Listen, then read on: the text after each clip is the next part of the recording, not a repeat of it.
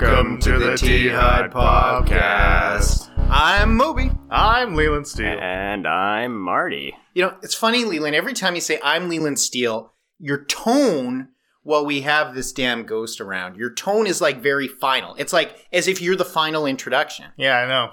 And It then is. It's like, but I, I, I'm Marty. I'm here. But I'm Ghost Marty. Yes, he's Slash Force Ghost Marty. You Yeah, are we were not. thinking about that after know, the we last both said it. episode. We'd shit the bed there. Oh well, So obvious. boys.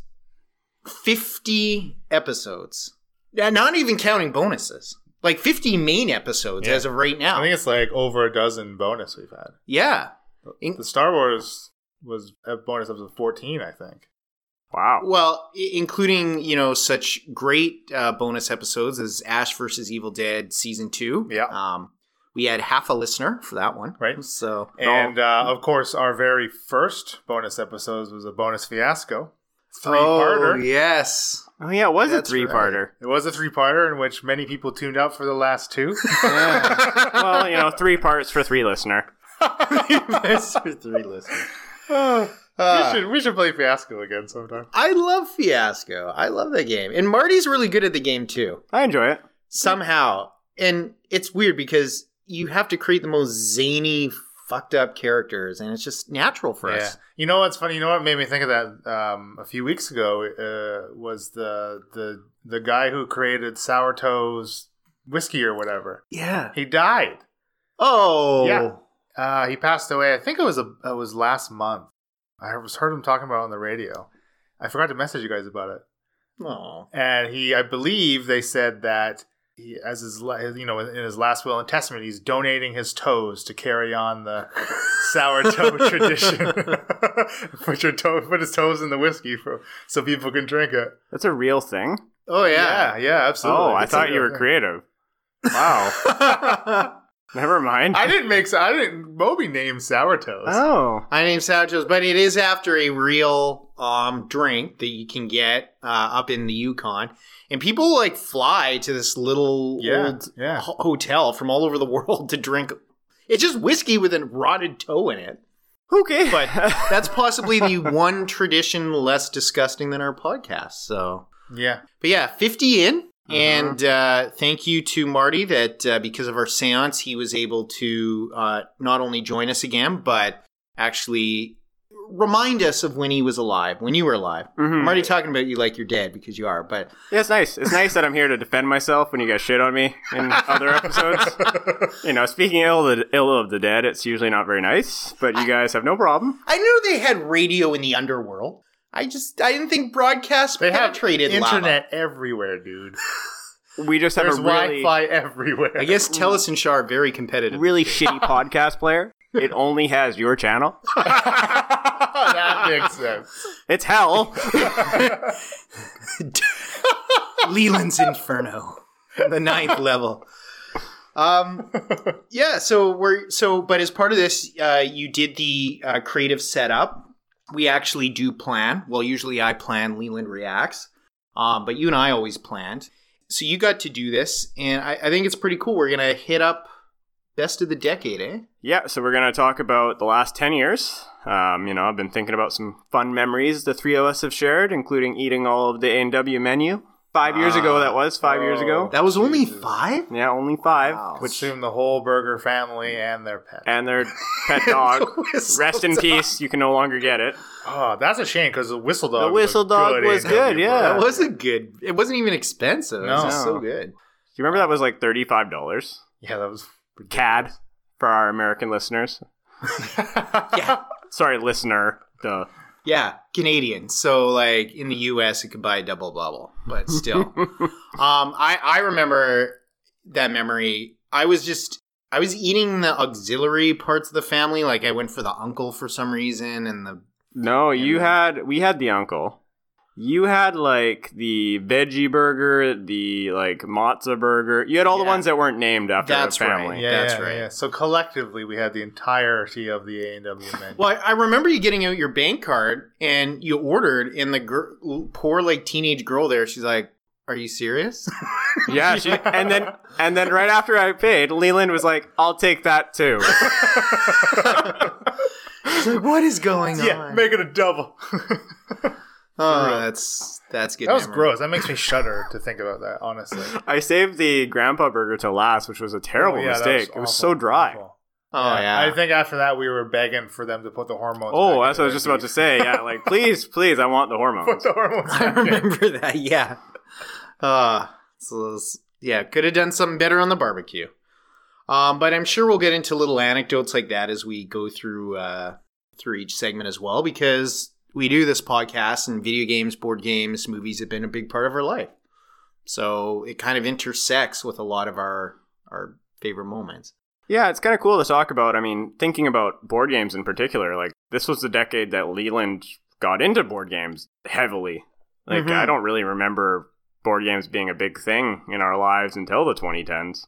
Probably in the last maybe six, seven years, more like. Yeah, yeah, yeah. You yeah know? the, the latter half of the decade. Yeah. Yeah, I mean, I, really, our only exposition to that was, or exposure, I should say, was just doing like Pictionary and stuff like that before. Occasionally, those kind of nights, a little bit of Settlers of Catan here and there. But we were primarily movie and video game people before. But Drunkopoly. drunk, sure. drunkopoly, Drunkopoly, oh, yes. Oh, Jesus. Oh boy, If that would if that doesn't turn me off of the board games, then I don't know what will. I I don't know. Centurion should have a board. It doesn't, but it'd be nice. if it had a Centurion board. does need a board. Could you imagine? That would be Ooh. so much easier to keep track of. How It do we would. keep track of a hundred shots of beer? Yeah, how did we? I don't remember keeping track of it. Did No, we do only we a just hundred? we just counted out loud. You you wonder how many shots of beer we did, like we went over or under where we were supposed to Yeah, go. did we ever actually do 100 or did we do 140? No, we did. Whoa, okay, I get Like what you mean. miscounted, you know? Right. Um, what I remember from Centurion is it, it was actually easy to do with just the beer alone. So we had to introduce like a shot of hard every I think it was 25th, 25th. So it ended up Yeah. yeah. And then that started to Yeah, if, if listener is unacquainted, Centurion is 100 shots of beer in 100 minutes. So I don't know how many. Did we figure out how many cans of beer that actually equated to? It was like six or seven. Yeah, it was like It six, was about seven. seven, yeah. okay. And it wasn't the alcohol that hurt you in that game. It was, It was the um, volume. It was the volume. It was this frothy, like fizzy Yeah. stuff in your stomach, and you felt like you didn't have room for anymore. And you Well, sat there the whole time. we too. also the first one we did with Lucky Force Eight, an eight percent terrible lager. yes, Oh, that was just the three of us. Ugh. that that's right. That was horrific. I remember it was spilling all over the table. It smelled like a toxic waste dump, which probably would be healthier for you. Mhm, But mhm. maybe Lucky Force 8 was toxic waste. I don't know. It was last decade, you know, health standards were a little bit lower. Well, the worst part was, is I think we did like three of them in a year. oh yeah, fuck. There was a bout that we were just drinking way too much. Well, Well, and that's or are we drinking way too little now? I know what I would say. Oh no, no, no. I'm, I've no. I think I'm going to Um, vote on the the drink. I, I drink the appropriate amount these days. just an, ex- an excessive amount once per year at a Christmas party. That's it. That's a fair. That's what I'm what I'm doing lately. Yeah. Yeah, you know, it was also a decade. So, listener, we used to have, we've mentioned it before, we had what was called reathons. So, we would bring a bunch of TVs over to uh, Leland or Marty's side by side. Um, we'd hook up Resident Evil 4 on various consoles, and we had this whole point system on how to, you know, score points as we beat the game in one night. It would give you statistics at the end of each of its five chapters, so the game kind of helped out in that way, and it gave some additional stats when you finished the game. But it got to the point that we all hated it because just like with Centurion, we have this habit of like, oh, I like this. Let's do it tomorrow and the next day Let's do and it the next to day. excess. Yes, Mhm. exactly. And- well, that, that was more last decade, though. Well, it, it ended. But but it ended this decade. correct. Yeah, absolutely. I was just gonna clarify. and that's that's where I was going with it because by the end of it, there were actually written rules to stop Leland from resetting his his game, which Yeah. is irony because he didn't follow those rules, despite them being the rules. He just shut it off anyways. It, it was listener at times. It was like suicide. It was suicide watch. I remember his thumb over the power one time on his PS2. He's like, I can't go on. I can't do it anymore. It was and I'm like, no, Leland, Leland, you have a reason to live. This is fun. You can come back. He's like, no, I can't come back. You have. Ashley. Ashley's still alive. Ashley's still, help me, Leon. help Help me, me, Leon. You have to take care of Ashley. I, I don't think it worked. I think at some point you're. well, okay. If I don't give a fuck enough about the the Ariathon to be, to want to turn my whole console off, I'm not going to care about the minus five points I get every time I turn my console off. I don't know why I thought that would work. but- Yeah, it was a really bad idea. It's funny, but like, it obviously wasn't going to keep him in the game at that point. Well, it also helped that I never won a single one. One of them. I think I came in second maybe one time. Yeah, I think he did second once because I think one time I got third. Yeah. I won the first few, and then Marty just took off and kicked ass on those ever since. Yeah, well, whenever we started doing the special weapons runs, then I was Oh, yeah. pretty much a guaranteed lock. Um, but the other ones, I think I only beat you once with regular weapons, maybe once, something like that. Yeah, you schooled us the first couple. Well, you know what's crazy was my brother joined us in on that one, and he had never played the game before, and like he didn't win. I think he was like fourth, maybe beat you. I don't know, Leland, but he held his own though. Like he he was maybe half an hour behind the rest of us. And that was yeah, he did pretty good considering he'd never played it. Yeah. We did have to help him with the puzzles. Yeah, that's true. And you. We had to help me. you with the puzzles I well. hate that puzzle block sliding thing. Everyone thinks that's so easy. It's It so is. hard. Five You know- moves. yeah, Five moves. Yeah. You just have to know where to start. But the problem is, I don't know where to start, so I mix everything up, and I'm like, oh, Yeah, then you're fucked. Well, see, I had one of those as a kid. It was like a spider, and you had to put it back together. So I was already prepped. Sure, I've been you- training my whole life for that moment. You Training gave your whole second. life. Yep. um, well, we'll get into more of these anecdotes as we jump into the the segments. But doing three segments for the first time in a year and a half, I say we jump in. Yeah, let's do it. So buckle up. You'll be here for fucking days. It sounds like. That's right, It's already- It's already been half an hour, so. All right. Well, the first one we're gonna do is movie musings. So, of course, very close to Moby's heart. You know, I, before we go into our favorite movies of the decade, um, I just want to ask if there's any trends you've noticed, personal trends in your film consumption. These could be technological types of films you're interested in. Uh, Marty, why don't we start with you? Well, the one thing I definitely noticed in the last decade is I don't go to theaters nearly as much as I used to. No. So in the late 2000s, we used to go all the time, Mhm. constantly. And now we do not. I No. think like I maybe see four to six eight most years now, something Yeah. like that. Um, whereas I think at one point I was seeing two a month or close to it. Not every month, but you know, at least in the like April to September range. Now, is that just a factor for you because of how our friendships evolved? You know, we, we don't live in the same town anymore, all three of us. Um, well, in your case, the same plane of existence. Mm-hmm. Um, but does streaming have a role? Well, we only have cats in hell, so it's on every screen. Um, Oh, no. before they fixed it. no. Listener, no. Yeah. So part of it is that, Humanity. but part of it I think is just that I don't really, I don't get it up unless it's something really big in theaters. You know, like um, it has to be something really worth seeing, or I'm really stoked for. I mean, for the amount of money it costs to go see it, I'd rather just watch it at home for five dollars or free on Netflix or Right. whatever. Yeah. I mean, I just unless it's something we're all really stoked about, or we're all like, okay, let's all go. I very rarely go. Right. I mean, I think my wife and I maybe go twice a year together usually that we agree on a film we both want to see.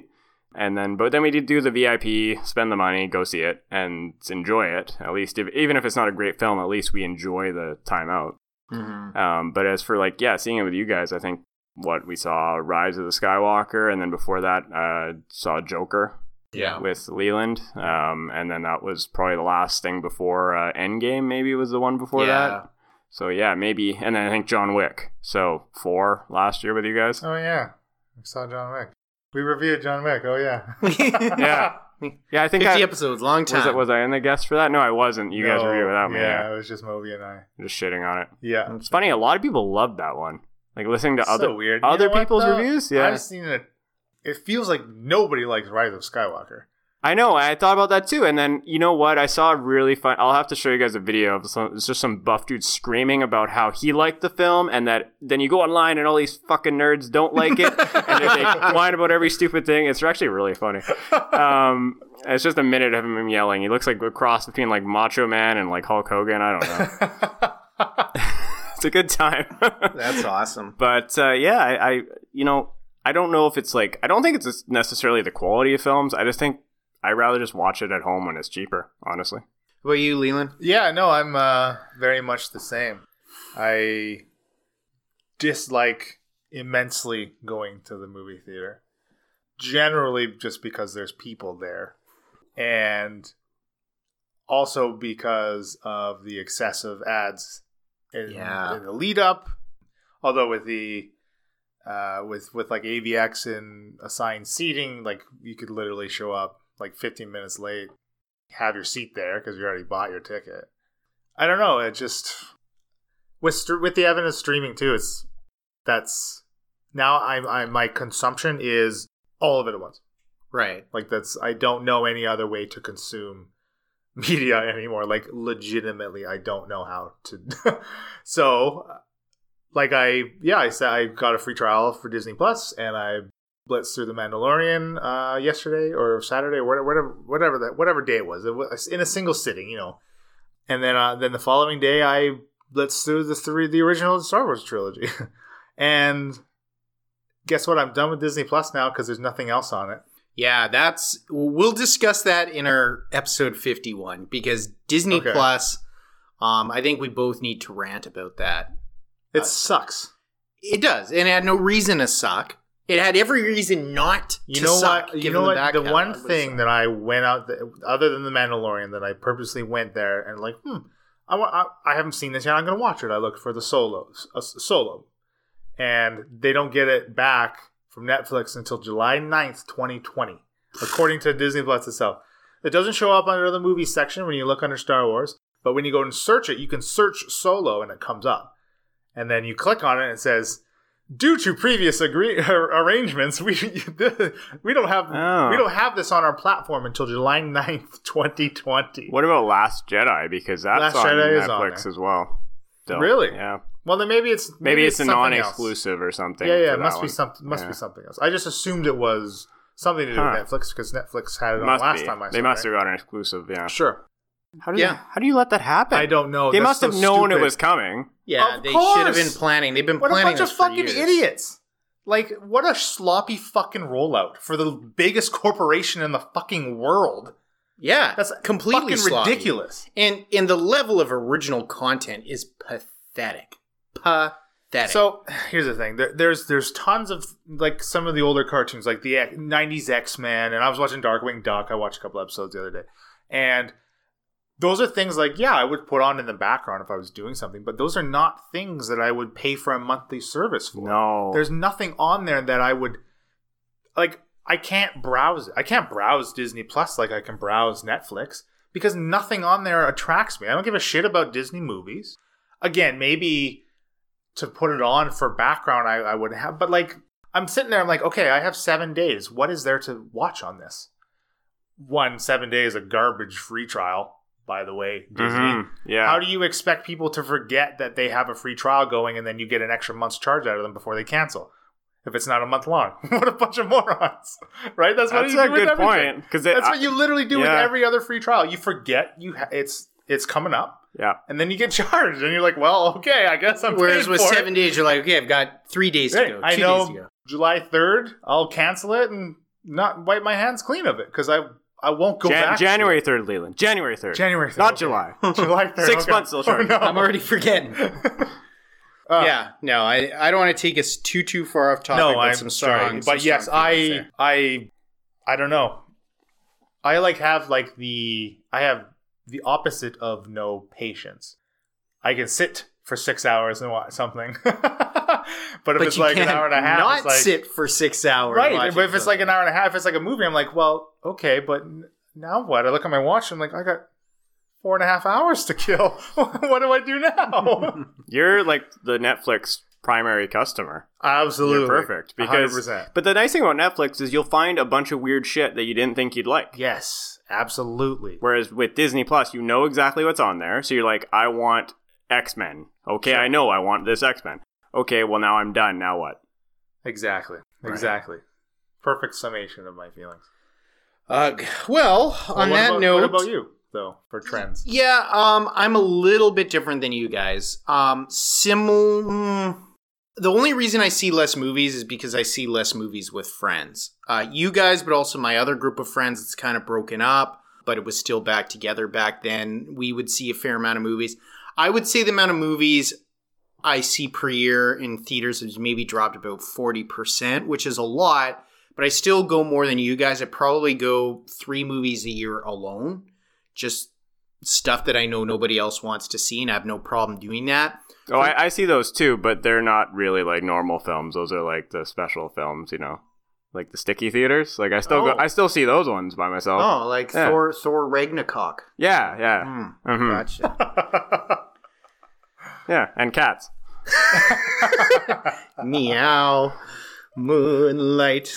um. Anyways, yeah. So so that's me. Um. I you know the streaming hasn't really changed things for me because basically it's become the new wait for it to come out on video. So like the previous decade, there would be films all the time. I'd wait to come out at the local blockbuster or Rogers Video, but those are gone now. But so now I just wait for streaming.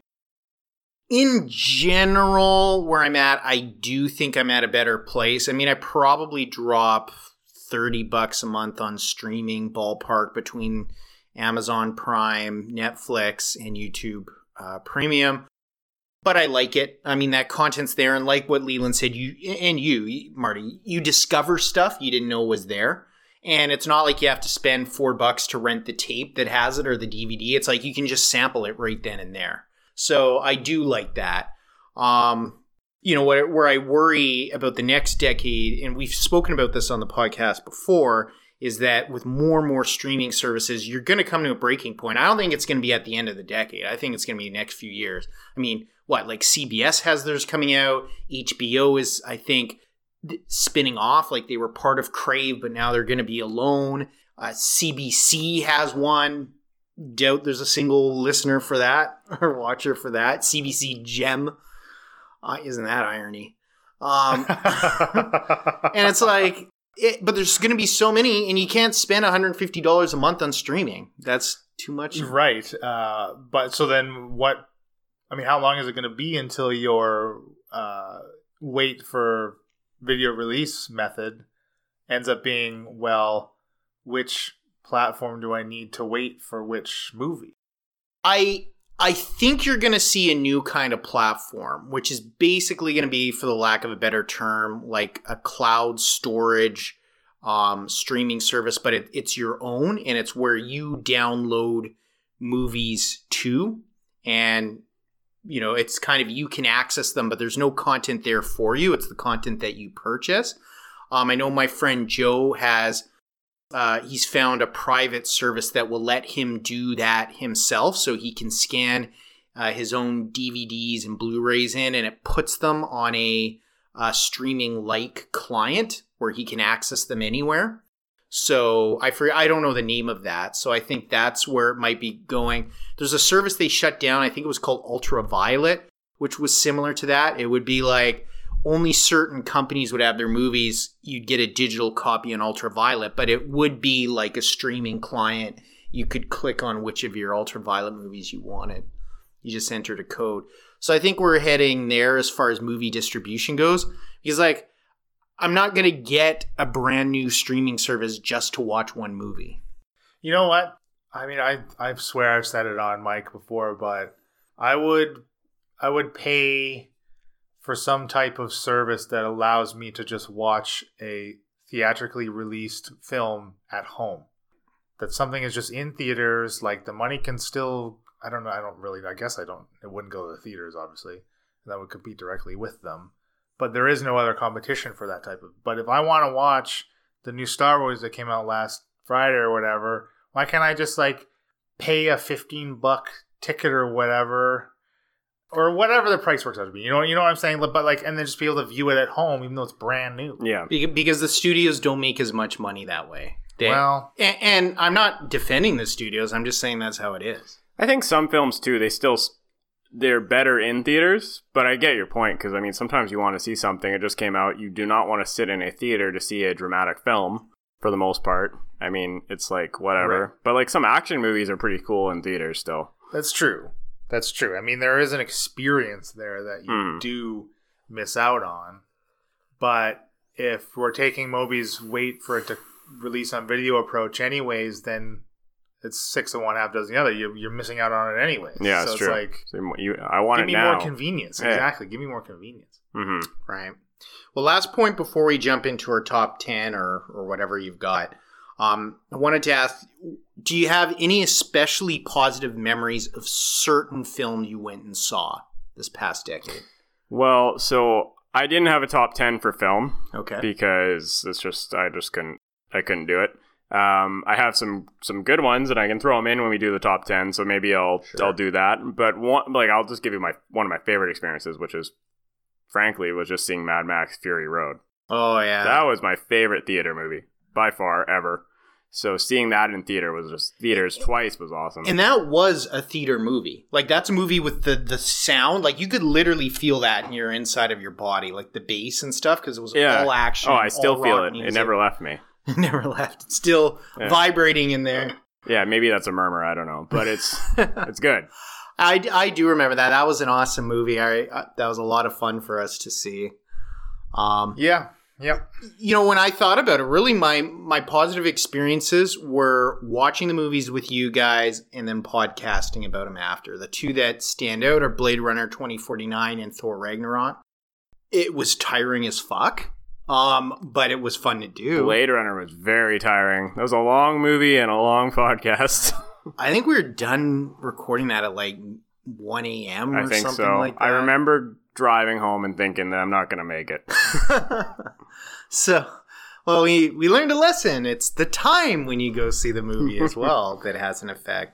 But no, those those are really my uh, my positive experiences that that stand out. As we'll head into our top ten, I mean, I, or whatever you have, I was able to come up with a top ten. But as I was telling Leland, you know, as you were still congealing your your vapors to form in that chair, I had a hard time finding anything outside of my top 10. Like I was barely able to come up to 10. I don't think it was a great decade for movies unless you're someone who's like a fanboy of every Marvel film and you could fill up like 20 films because Sure. it's all Marvel. Yeah. Or you're really like maybe obsessed with some indie films or maybe some like uh, Academy, you know, clickbait that you really loved or something. But like, Yeah. I neither of like I don't think any of us have watched all those, you know, really I know indie I was perusing some, you know, best of decade lists, and I haven't seen any of them.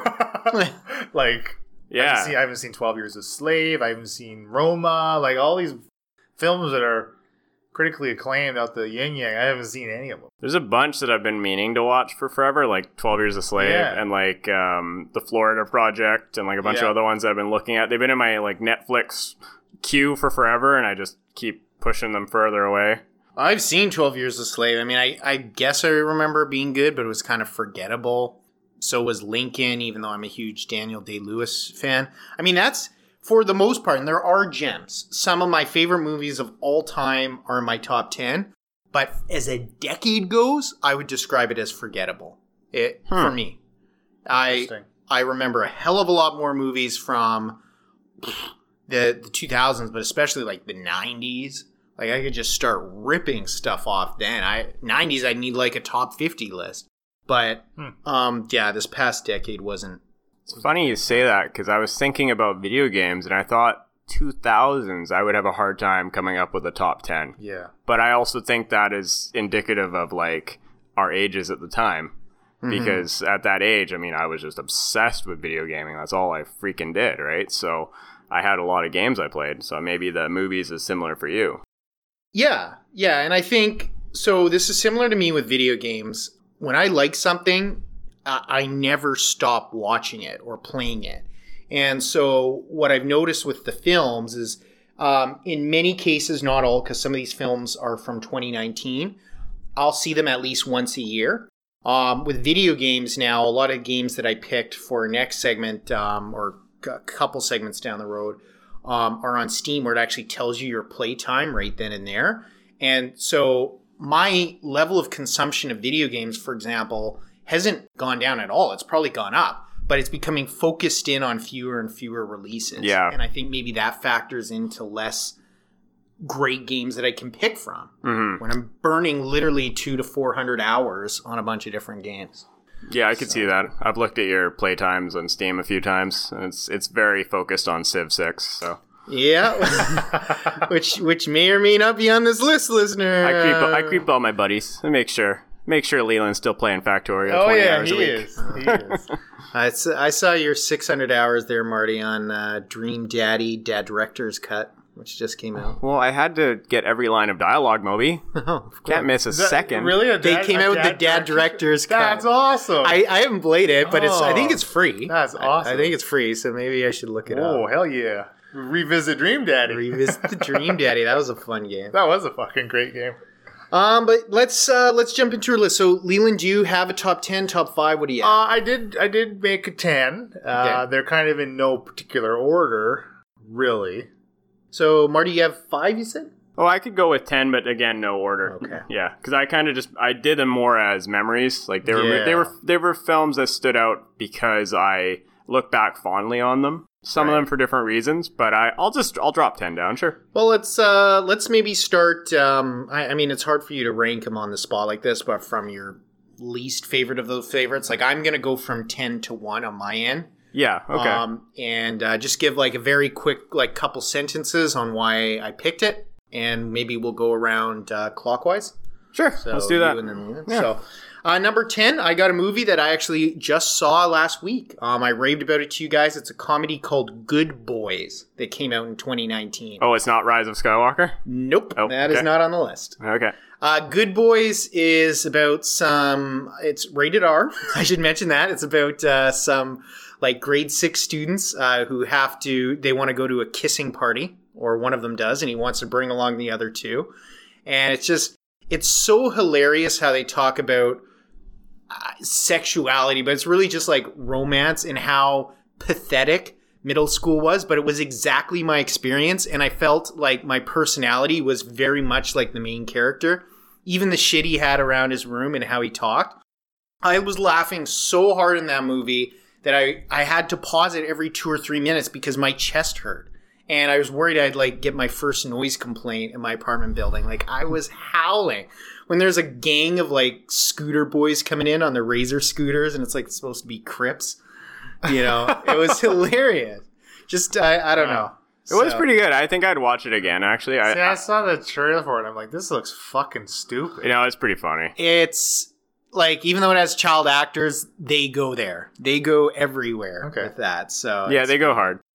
yeah. Um, so yeah, that was my number ten. It's very akin to the early like Apatow. Apatow or like Seth. Well, Rogen yeah, I, I got that yeah. vibe from it, but Yeah, still did not interest me whatsoever. yeah. was See, I wasn't either in so theaters, stupid. but then I rented it and it was really good. they they don't give you the best jokes. That's the good that's thing. good. that is Trailers. good. Yeah, the one I wouldn't still, say it's my top ten of need the to entice, decade personally. You need to entice me in with your trailer. I'm Yeah. sorry. Well, yeah, but I mean It- that that's a whole other fucking thing. But sometimes they ruin comedies that way. Um, well, I I mean, again, these aren't in any order, but I'll I'll start with uh, Inside Out. It's a Pixar movie. Um, I think it was about five, four or five years ago. I just really like it. It's one of my favorite uh, Pixar films. I like that it's not a sequel, and Mm. I think that's one of Pixar's greatest weaknesses is that they make so many sequels now, and they're not always the best necessarily um, in my opinion. Um, they're good, but like they're maybe not as unique as they were in maybe the late 2000s when they were coming out with like Wall-E and a lot of their standalone films were quite strong. And I thought Inside Out was kind of a return to form for them, and it was uh, definitely one of their best. Um, yeah, just probably one of my favorite animated films of the last decade for sure. Uh, my number ten is Nightcrawler. Jake Oh. Gyllenhaal. Haven't seen it. This one just kind of grabbed me, and it was out of nowhere. Like for the longest time, it was in my Netflix queue, and I'm like, I really got should get around to watching it. Like I like Jake, I like Gyllenhaal. So good. Yeah, and uh, I don't know, his character in it is just so ugh, he makes you shudder, but like he's just super driven, and you kind of like get why he does what he does, but it still doesn't really. It's still skeevy. Uh, I don't know. Uh, Yeah, he does. He he's so good at slimy on yeah, that. he's slimy. Yeah, yeah. yeah, yeah. they, it it makes you uncomfortable to watch, and that's a good performance. Well, When- I mean, just the subject matter itself is he's going around photographing, uh, you know, crime scenes or whatever before the cops get there and that stuff. So, yeah, yeah, no, that's awesome. yeah, that was a great one. Um, so my number nine, what I've got is the Avengers, um, the original Avengers from 2012. I just, it, it was cool. It was the movie version of like watching a bunch of Transformers form a big Transformer, like they sometimes do. Um, I felt like it really worked. It had so many memorable moments. I remember like I think Marty, it was you, not Leland, like squealing and laughing as Hulk in the beginning smashes the living fuck out of Loki, just like smashing him in Stark's uh, apartment. Just so many good memories. I doubt I squealed, but I'm sure I, I laughed manly. Maybe a manly it, laugh. it laugh. It laugh. Maybe, maybe. That- I think that's what I was more going Yeah. towards. So Avengers is, is on this list um, primarily to be, because as, as much as me liking it, it, it meant a lot to movie history. hmm Yes. I can agree with that. Yeah, I think uh, my number nine. I'll go with John Wick, the first John Wick. Kind of brought back a lot of these. It's kind of almost like a resurgence for action films in a way. Mm-hmm. And you know now we have the the more recent John Wick that just came out that we were just uh, shitting on earlier. Um, and as much as like that one kind of disappointed me in a way, it was still a really good film. You know, it was like there's problems with it obviously, but the action's awesome and there's some brutal kills in it. And like we get a lot of these action films now, and I don't know if they're all good necessarily, but uh, it's nice that we just get like violent action flicks again. And the first one, I mean, uh, can't spoil a seven-year-old movie or whatever at this point, but you know, like it's uh, for someone who loves dogs, it was a not a fun beginning of that film, and um, it's a it's a really fun movie. I think I watched it twice in like two days because I showed my wife right away the next day. I rented it. You know when you get like a 48-hour rental, Yeah, you, you never usually watch Yeah. it twice. Well, I did. I You watched did. it twice. that's awesome. Good pick. Good pick. Yeah, that's a good one. And number nine is Django Unchained. Ooh. Yes. And I don't, I don't, I wouldn't say that like I'm a Tarantino fan. I think I'm leaning towards more of think, uh, believing him to be incredibly overrated. Hmm. Uh, but I just, I like Jamie Foxx. This movie was super violent and really good. All the performances are great. Like Leonardo DiCaprio was great in it. I like how ridiculous it is when like there's Yeah. that shootout at the end, like near the end, and Oh, like, yeah. it's so good. like rap music's going, and it's just crazy. Yeah, that's great. Well, I should have. I could have cheated here and swapped in Nightcrawler because that that is an omission, and I wish I had sh- I had put it at the spot, but I, I omitted it. But what I had written down, which is also in a way cheating a little bit, was uh, Sicario and Soldado um, from 2015 and 2018. And when you go, well, you can't pick two movies. These movies are unique in that Soldado is just, it's not a sequel, it's an alternate version of Sicario's script. So they had two scripts that they really liked. Obviously, they could only make one. When the first movie was a hit, they made the second. And you kind of have to be a big fan or not know what's going on because suddenly all the characters have changed. Some of their backstories, their motivations. Um, like in the first one, Benicio del Toro, he, he's a hitman whose like family was killed. In the second one, in Soldado, he's like a lawyer. He was a lawyer for the cartel, so it's completely different Mm. but it's really cool to see for the first time in like movie cinema history like what are the differences between two versions of the same script yet they were both fully done uh, the second script was certainly darker emily blunt provo- provided uh, in sicario some moral compass in soldado there's no moral compass it's just bleak and i think that's why they were forced to change it like they just at one point slaughter a bunch of Mexican cops, and it's like, uh oh, we're in shit now, and there's really no happiness in the Mm. movie, but it's bold. Could you imagine if we got all the variations of the Rise of Skywalker script? Do you think that would be in your top ten? All all of them? Where where, where All- Rey becomes Jesus? No. Yeah. Not just that one. I heard there was plenty of terrible scripts rewritten and chopped up for that fucking movie. Yeah, let let have let Rian Johnson finish the trilogy. Yeah, there we and go. subvert his own expectations. Anyways, no, Rise of Skywalker will not be on my list. Thank you for asking. Maybe number one. Um, okay. All right. Uh, so we're, we're on number eight. Yes. All right. Um, you know, I will go with uh, Spider-Man into the Spider Spider-Verse. Was it Spider-Verse? Oh. I could only see verse, so I couldn't see what the first part of the word was. it's the Spider-Verse. It is yeah. Into the Spider-Verse, yeah. yeah. I really like that film. Uh, it's talking about animated films. That's my other favorite animated film of the uh, 2010s. And it was one where I had minimal expectations. I had heard really good reviews, but I thought, hey, this can't be that good. I mean, it's an animated Spider Man movie, and Marvel doesn't have the greatest history of animated movies. And yet, this one was fantastic. Really good. Have you seen it, Moby?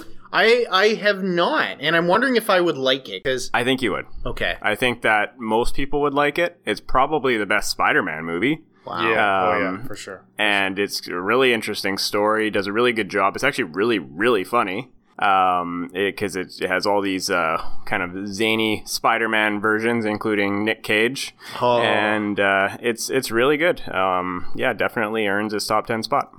That's good, pick. Yeah, good pick. Uh, my number eight is Ma- Mad Max. Mm. um, Fury Road. Yeah, like you guys said, like it was it was an event to go see it. It was just super cool. It was.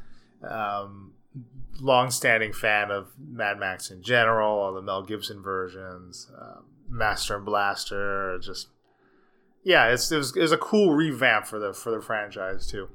Yeah, not just a cash grab. Like you could tell there was a lot of creative thinking that the original director put in, and um, you know he, he was doing it because he really felt like he had a good place to take the story, which really is the only reason you should make a movie. Yeah, absolutely. So, um, on to number seven. Uh, my number seven is the only Daniel Craig James Bond I truly love, which is Skyfall.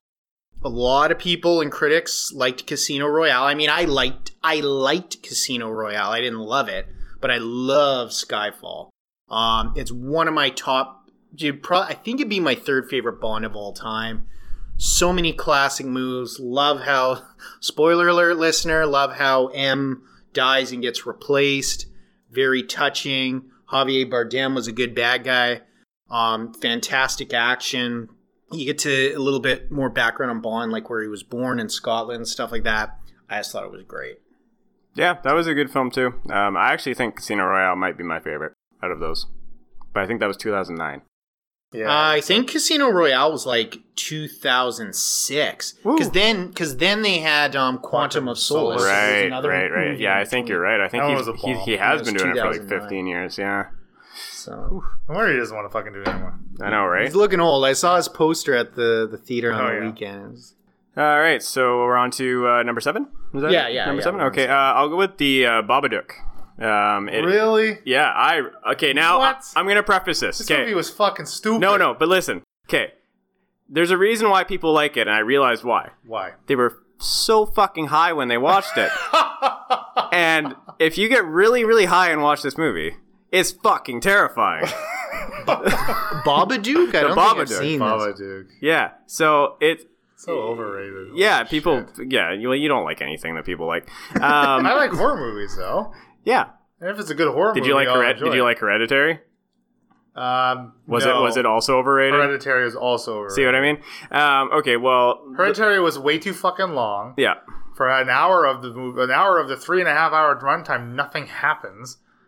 Well, the Babadook. it has an interesting, I guess, ending. hmm That's fucking. That's all Hereditary is. It stands on the last literally minute and a half of it. Well, I think um, about 15 minutes in, there's a horrible. like, Okay, that was the best part of the movie, Yeah, obviously. yeah, like it was Yeah. so funny. it was. I, I died laughing, um, which maybe wasn't the point, but I digress. The Babadook is terrifying, and uh, at least for me at that particular moment on certain substances, which shall not be named.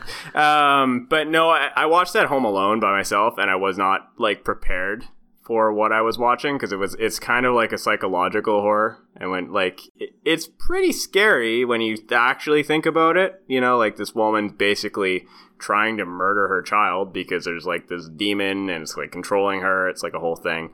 Um, it's it's a cool movie. It's definitely got terrible special effects. Like, I mean, negligible special effects. If you're watching that to actually see a monster and be scared by it, then you're in the wrong film.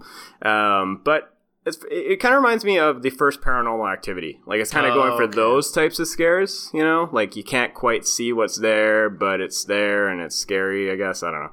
It's it worked. It did its job. I was scared. Top Oh. number seven. La di da. My number seven is Birdman. Oh, Oh, Birdman, overrated. Birdman is underrated. Should have won that Oscar that It year. should have. He was bringing out the speech. It's on camera. he was. You see him bring his speech, and then he's so sad. He just like Michael Keaton has to put it back Oh, in. poor Keaton. I mean, I'm a huge Keaton fan. I don't know. This is like his role, right? Like this was Keaton in this movie. Yeah, it's it's f- such a fantastic movie. It's near perfect for what it is. Ed Norton's actually not bad in it as well. Um, so the supporting cast is really good, but it's like a movie that could only star Michael Keaton because of this irony of how his own life actually went and connects with the film Right. and stuff like that. Yeah, I own it. I gotta watch it again. Um, I've only seen it once, eh, even though I own it. But yeah, I don't know why it's not on my list there. But I don't know. It's like like a- it just le- it left an impression on me. I mean, you, I think believe you, you and I saw it together. Yes, and ah, just the whole way it's shot, right? Like as, as if it's this one, single s- movement. Uh, I don't know. It, le- it left an impression on me. we that actually was the last Oscars I ever watched, and you were there too. That's and we were waiting the whole night Yeah. to see him win, we were, yeah. and then he was robbed. That's interesting. A lot of movies and games have copied that concept since then. The single shot. Yeah, the new uh, 1917 movie's supposed to do Yeah. that. Um, That God of looks War. cool, actually. Mm-hmm. I heard it's quite good. Yeah. You know what? That whole that's incredibly popular across all types of media now. hmm It's getting easier to do. I think so. A lot of times it's not actually like it.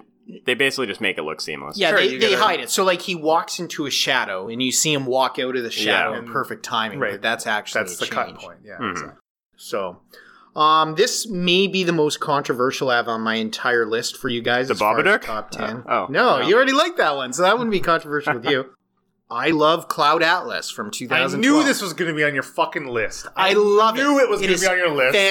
I still have not seen that fucking movie. Neither and I will I. never see that. Okay, fucking why movie. won't you see it though? Because I refuse. It's the same. It's it's about. Okay, but that's not a reason, it's Leland. about principle. Okay. principle of what? This fucking dumbass movie with all these dumbass fucking people in it, you with this dumbass it. fucking makeup effects, a stupid concept. The name's dumb.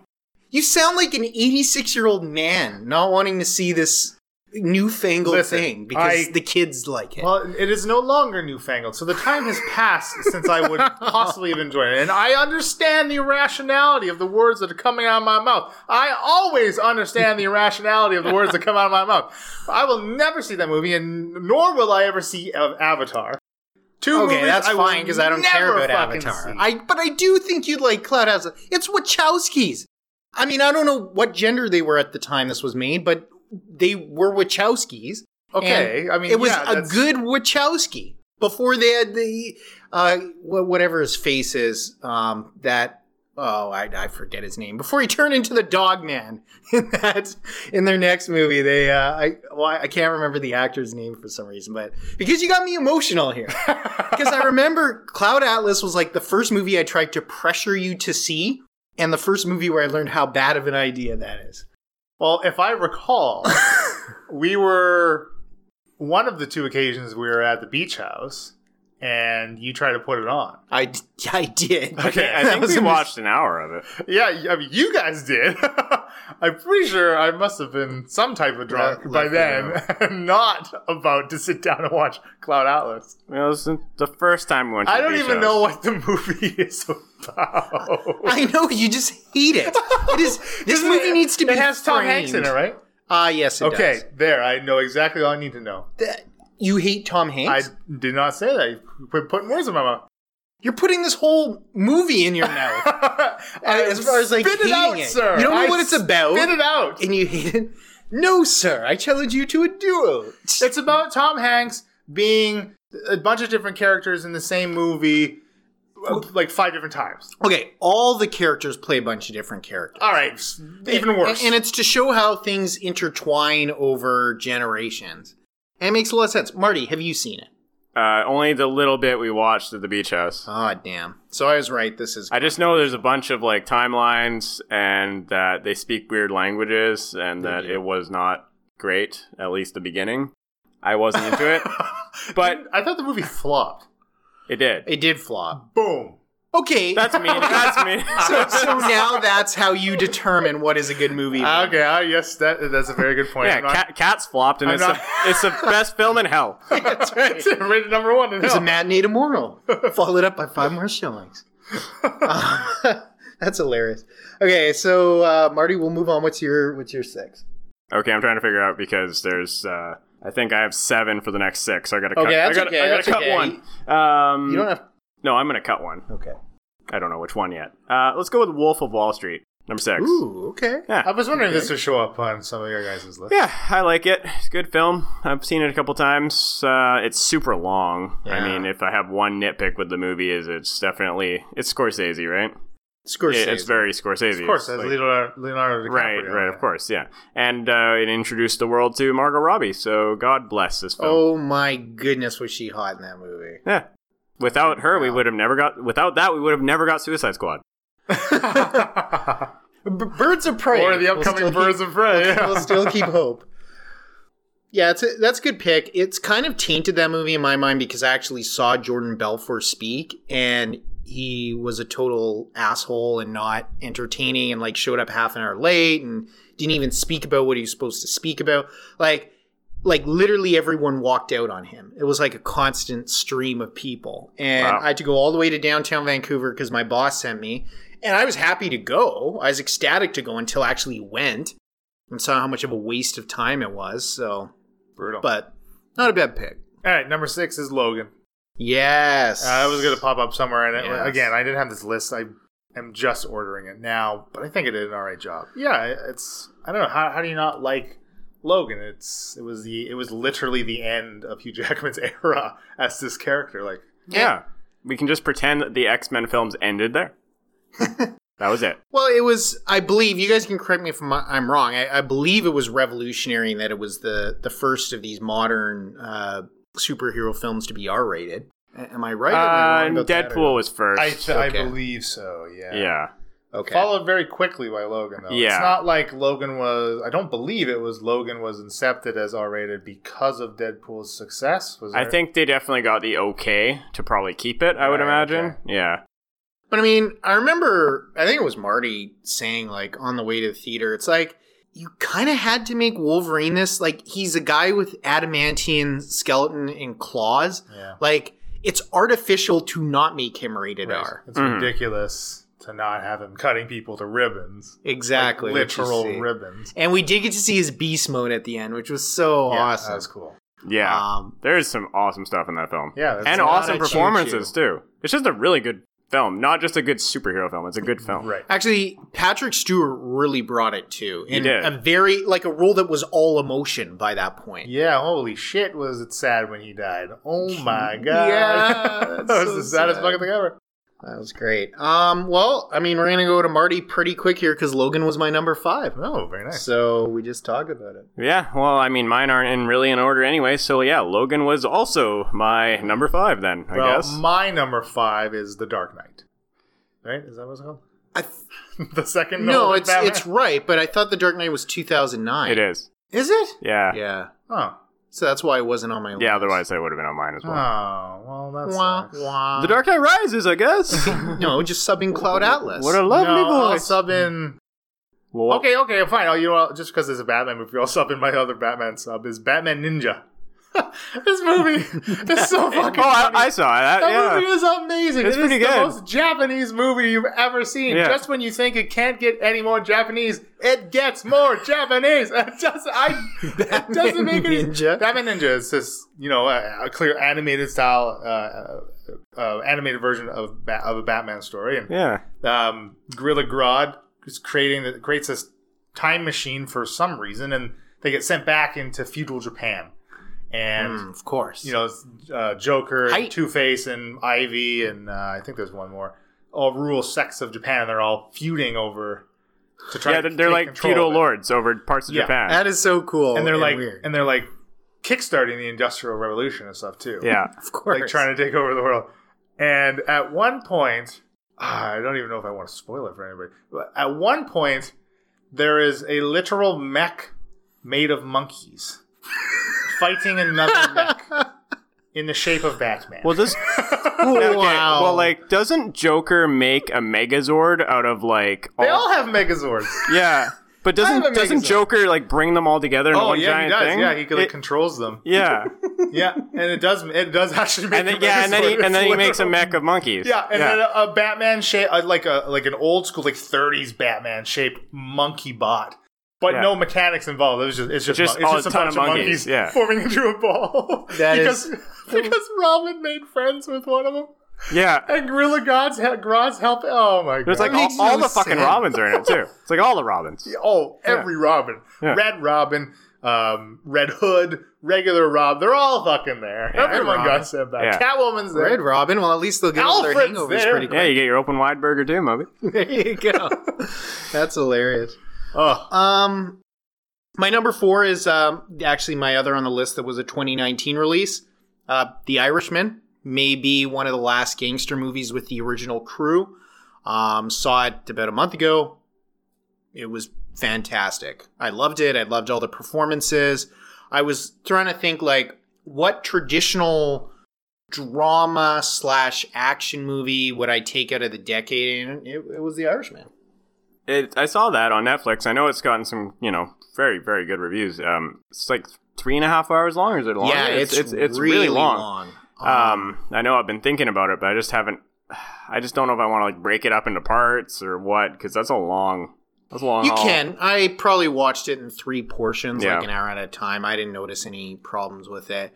Um, its closest film is Goodfellas. I still don't know if you've seen that. If you have and you like Goodfellas, then Irishman's an automatic. Mhm. Uh, he basically Scorsese made it in a very similar style. Okay. Um, but all those classic Godfather kind of has that feeling. I mean, it, it Joe Pesci came out of retirement to do it. He's awesome. It's great. oh, it was either this or Home Alone three. So I think they already made a Home Alone yeah, three. I It think was they're very on bad. six now. Yeah. I think they've rebooted with two different kids by now. Oh yeah. Are they, are, are they not making a, another a rebooted Home Alone? I thought I saw that. Oh, I'm sure they are. Uh, it'd be great if they could bring Macaulay Culkin back. I know he's weird Maybe as he's As the dad? Oh my yeah, god. as the dad, that'd dad. be great. What if he's the robber? Like that's Oh, that- that's more realistically that's- the That, trajectory. yeah, that's amazing. That would that's be a so beautiful good. idea. He's- Boom. yeah. Million dollar He idea. was so affected by the sticky bandits. Yeah. Couldn't help but become a criminal. And, and Culkin would be great at that, Yeah. like as a actor, because he's so weird. Yeah. So That'd be awesome. But then they turn into a horror movie, and it's not a slapstick comedy, and the kid McCulkin hunts the kid. Oh wow. kills And McCul- Chewbacca. McCulkin, McCulkin- we need some gravitas. Just bring in Chewie and kill him. and he stays dead. Yes. What okay, number are we Marty. on? Four. Uh, Is it we're four? All right, four. Uh, I'll go with uh, I'll go with Joker. Um, 2019 film. We've talked Boo. about it. Co- Fantastic. You know, Leland's not as big of a fan as I am, but um, Great choice. I really liked it. And I mean, it's not the best film in the It's world. not fucking top ten. I think it is for me. Boo. That's fine. Let the man speak. He speak. can let me have an opinion. It was my favorite film of the year, so therefore, one film a year, 20, 10 years. Joaquin gonna- Phoenix, money, money. Uh, I thought it was a great film. I, I like how people argue over it.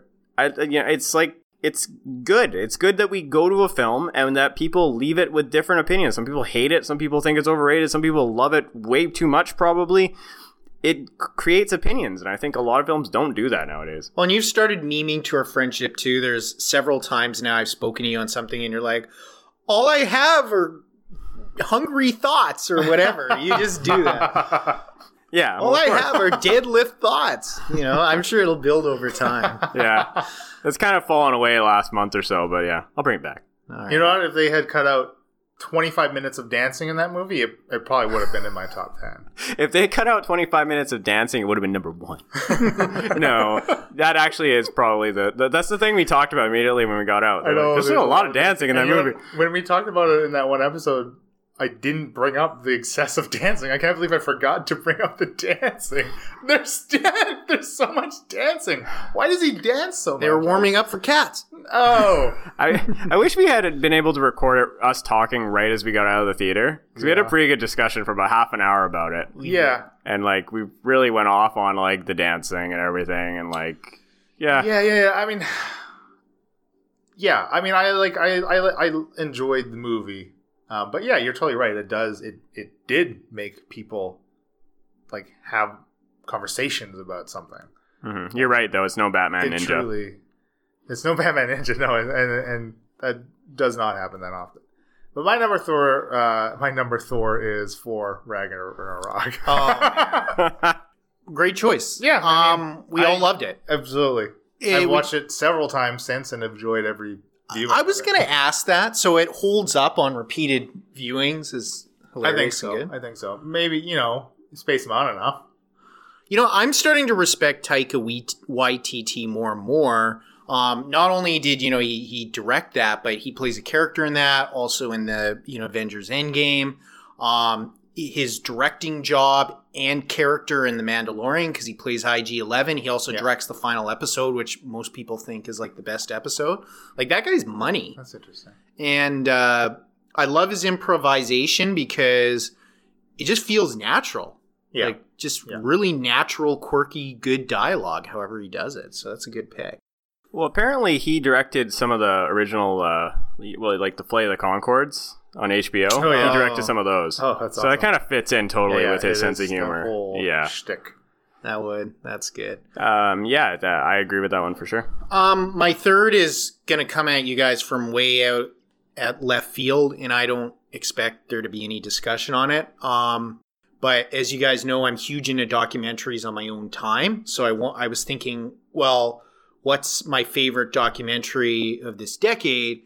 And it's probably my favorite documentary of all time.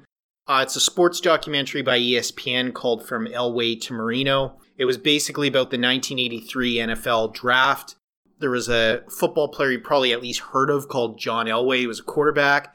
He was drafted by the Baltimore Ravens, but he, he said right off the bat he wasn't ever going to play for them. But he was such a highly touted prospect that literally every other team wanted to try to trade for him in that draft. So the story is about what the other teams were offering, how close they came, uh, what they did when they failed.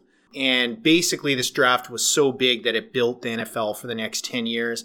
If you're someone who's, and you guys aren't, but if you're someone who's into kind of the background of sports and draft days and trading and stuff like that, there's nothing better. Like, if you like that movie with Kevin Costner called Draft Day, this is basically the real thing. I probably watch the documentary twice a year because there's so much detail and nuance. Hmm. But yeah, I, I had to add that to the actually. list.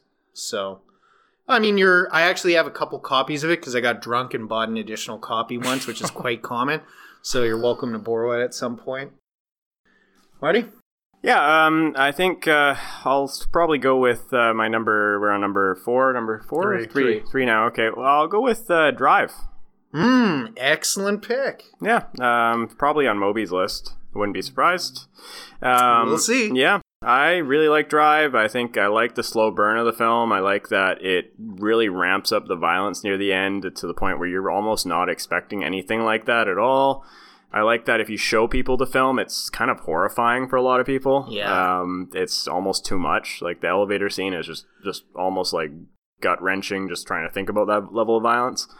Um, Ryan Gosling's great in it. Um, Moby has a jacket now, so that's great. You know, I have two. I've got a black one and I've got the white one. yeah. So And he goes full violent to the minute halfway through that film. By the way, I don't know why they did it that way. that's cool. Might even be to the second, but I know Wow. for sure the minute.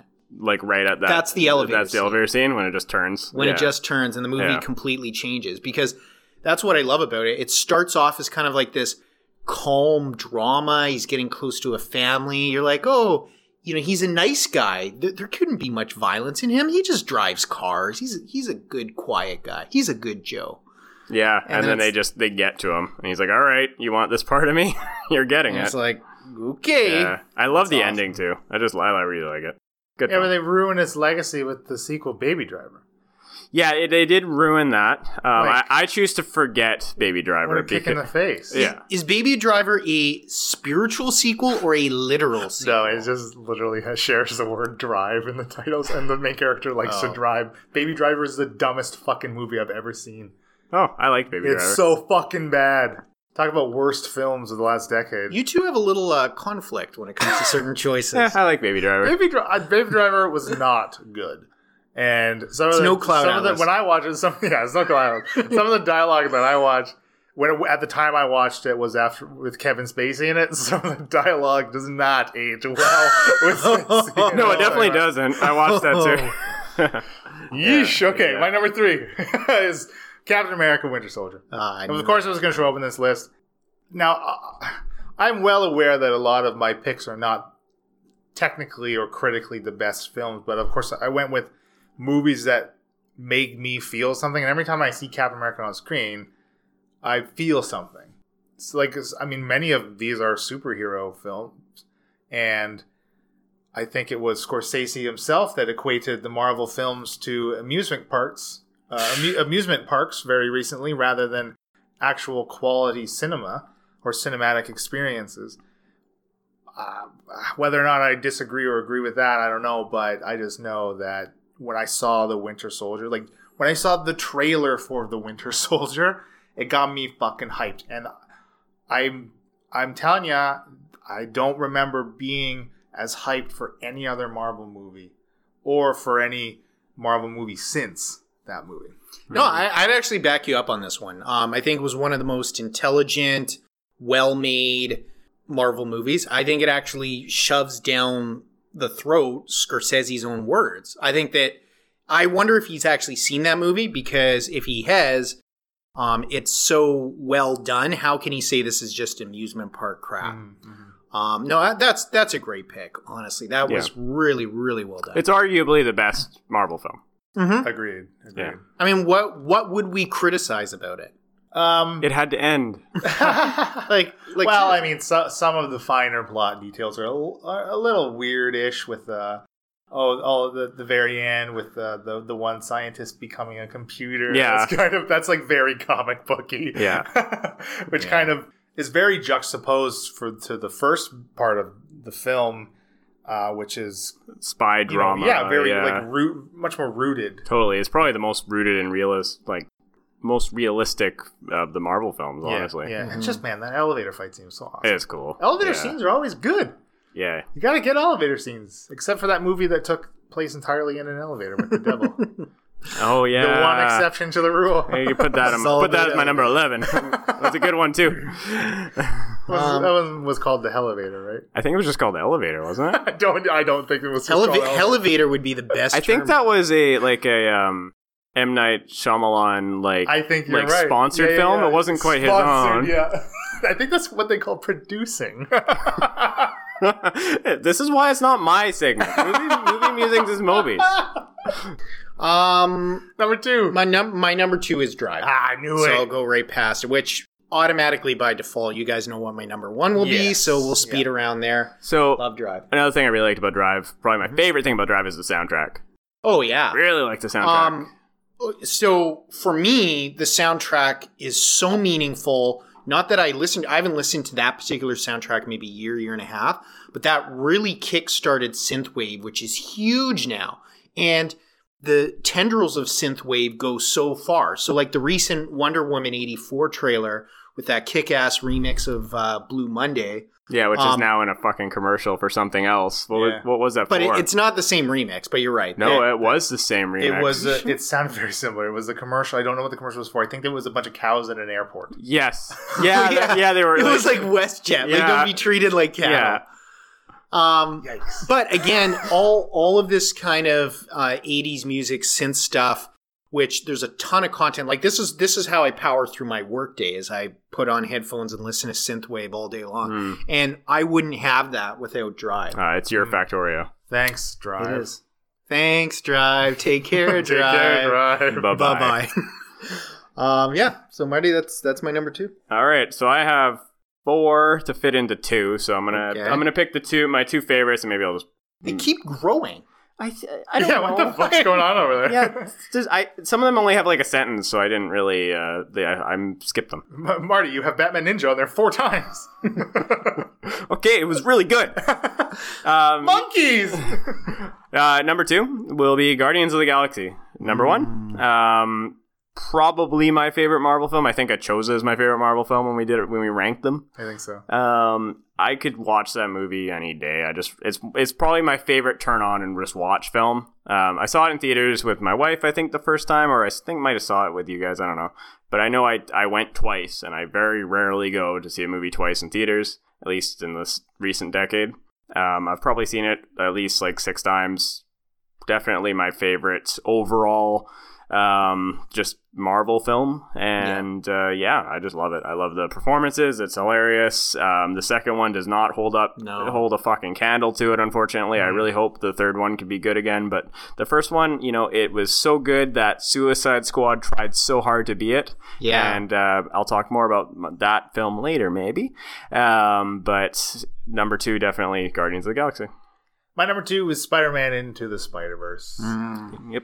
When I, above all else, Spider-Man on film is what hits me in the feels. I mean, ever, I just, I am such a big fan of the first two Sam Raimi Spider-Man films with Tobey Maguire. I think he, I think he was a very underrated Peter Parker slash Spider-Man. While he wasn't particularly excellent at both roles, and a, a lot to, a lot of it had to do with, of course, Sam Raimi's um, directorial direction. I don't know. Just Spider Man has always been like one of my favorite comic book characters, and this movie nails all of that, all of those feels from from like six different Spider Man too. It just ah, I don't know. It just it was such a well done film, so good. I know you loved it, Yeah. and I remember you raving about it at the time. And yeah, maybe it's something I got to see. I mean, I trust what you guys say, and unlike you, Leland, when someone says you might like this, I go, okay, maybe I should watch it. Yeah, but when I tell you that you might like something, like it's, a, it's an actual good something. oh, come on! I will say that you've never steered me wrong in most in most things you like. I like. yeah, I've never doesn't go both ways. bag-headed No, you into the apparently wrong not. movie before. At least not with horror movies, apparently. no, that's that's a good pick. All right, number Uh, one, my drum number roll. one, Blade Runner 2049. Uh, literally my second favorite movie next to Top Gun, which probably will never be touched due to nostalgic value. This, by default, makes it my favorite movie I've ever seen since I was a teenager through adulthood. I mean, uh, it's almost impossible for me to criticize it because I'm such a big movie guy, and if I'm putting it on this platform, there's almost nothing to do. I'm so proud that Denis Villeneuve, a fellow Canadian, uh, directed it. I am heartbroken that it didn't make a lot of money because I think that that maybe makes people think it wasn't a good film. But you did have to see the first Blade Runner. It was a cult movie. Blade Runner is a big cult movie, but it's still cult. But where this gives me hope is that it did give Villeneuve the opportunity to take on Dune, which is a much bigger property, and maybe finally we'll get a new good Dune movie. Finally, Yeah, that's cool. So Well, listener, if That's you it. want to hear Marty and I rip apart Blade Runner 2049, you can check out a bonus Blade Runner 2049 yes, at ttpodcast.com. Marty? Yeah, you know that movie suffered from me being tired. I'm just gonna be honest with you. I haven't seen it since though. I'm sure. You know, neither have I. I Yeah. do want to revisit it. hmm I've been thinking about it. Yeah. But then I, you know, you, you do mention like you kind of have to see the first one, and like I've been thinking about sitting down with my wife to watch the second one, and I'm just like, no, do I have to subject her to the original horrific film or what? Or subject yourself to having to explain a bunch of things as the movie Exactly, yeah. They're human, but not. It's so easy. More human than human. You know what? That's a funny thing that everybody that isn't, I would, I, I'm just, for lack of a better term, like a fan of that franchise, always equates replicants to robots. Right. Mm, I think yeah. I even did it a number of times in the bonus episode. I think we corrected it, but Yeah. replicants are not like No. cyborgs. They're not robots. They are They're just flesh and bone. they're flesh and bone. Yeah, they're just yeah, yeah. manufactured flesh and exactly, bone. Yeah. exactly. Forget that a lot. But they're stronger than regular people. They can be programmed to be stronger. Most of them are.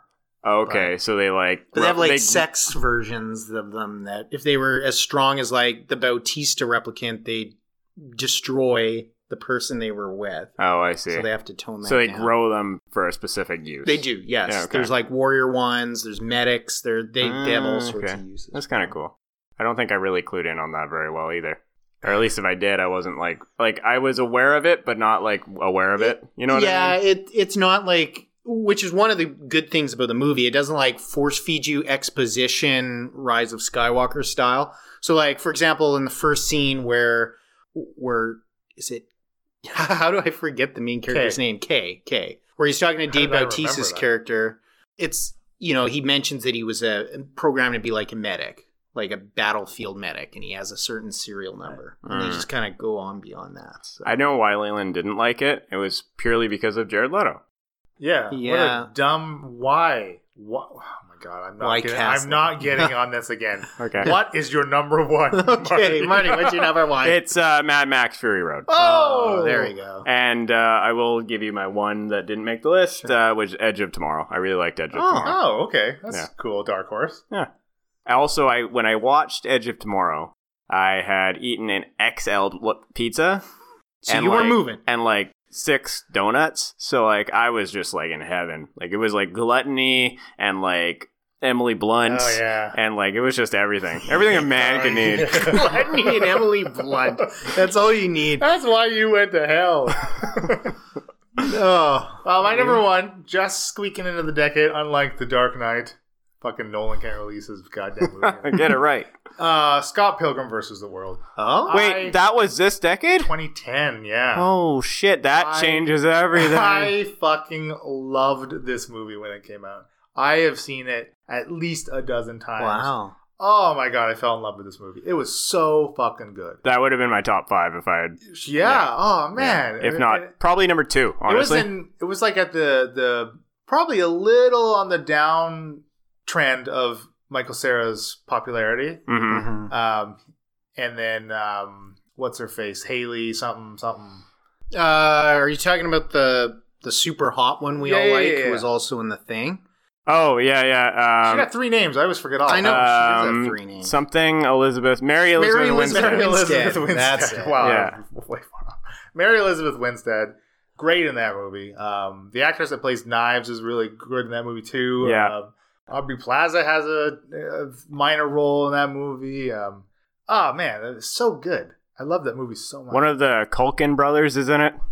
oh, yeah. Yeah, Um, same with Brandon Routh, yeah, Superman. yeah. He And punched the highlights out of her hair. Chris I've never Ev- Chris. Evans is in Chris it. Chris Evans is in it. Yeah. Yes. And at the time, it was like, wow, this has Captain America. This has Superman in it. This movie has everybody in it. The first sound you're gonna hear is me hanging up. The sa- yeah, whatever. The sec- yeah, Second, second is the click of my hammer. Or yeah, something. something like that. Oh, Ah, so good. Such a good movie. He's a pretty good Scott Pilgrim. skateboarder and a pretty good actor. Yeah. All right, listener. Well, there's our uh, our top tens. You know, we, that took a long fucking we, time. we that's a long time to get through that segment. I, I think uh, the other two, or at least crazy about cardboard, will be a little shorter. Wake up, listener. Um, but uh, Marty, do you have something to say about negative movie experiences? You just want to drop a couple in? Yo, yes, yes, yes, Okay. yes. Please, I have so many. Well, I'll go quicker. It won't be like ten, but uh, there's I, I actually have three, and uh, there's obviously more. Um, I know Leland's gonna spend 45 minutes on the Babadook, so we'll we'll let him. now. Yeah, Yeah, hit, hit us with all three at once. All right. Uh, first one, La La Land. Mm. Um, Ryan Gosling and um, oh uh, Emma One of- Stone. yeah, yeah, yeah, one of the one, of, Emmas. one of the Emmas, the the redheaded one. I saw it in theaters with, with my wife for uh, New Year's, I think, a couple of years back, and God, it was boring. No good, eh? Yeah. Like That's on like well, every top ten list. you know, okay. So the problem with this film is it just sucks off Hollywood. It's just it was clearly made for Hollywood clickbaity, fucking get us on the Oscars. We're Going to sing about Hollywood. It's going to be about the old golden age of Hollywood, and it's all these songs that a couple of them are good, legitimately, and it's not like the performances are bad, but the film is boring. It meanders. It's a musical. It doesn't do a great job of telling a story outside of the songs, in my opinion. It was.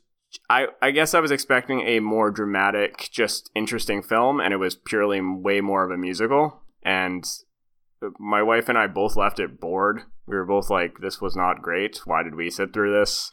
Why is this on top?" Like our legitimate response was, "Why is this on top ten lists? Why do people Mhm. like this?" So we did not enjoy it. Um, the other one I have is Death Note. Um, it is a, uh, a Netflix film, uh, a remake of the uh, anime. It's horrible. Everything's bad. Everything is wrong about this movie. So, okay, the, the casting is terrible. Like the the guy who plays Light is terrible. The girl who plays the female lead is just t- she's a good actress and other stuff, but she's terrible in this. The, they changed her character in a horrible way the guy who plays the main uh, like antagonist to Light, he's like the police detective. I think his name is like I can't remember what the I thought it was L. I thought he was L. L. yeah yeah L is like the uh, is that the guy trying to catch him? Yeah. Yeah. Okay. Yeah. Yeah. so it's L. Um, the, it's just like watching someone like role play like a, like a character. Like I thought he was just like I didn't see see him as like really like I thought he tried his hardest, but it was just not not good. None of the acting was good. None of the characters were good. Actually, that's not true. There's one really cool thing about the film, and it's William Dafoe. And he is really interesting as um, the uh, Shinigami, the uh, like god of death or whatever it is.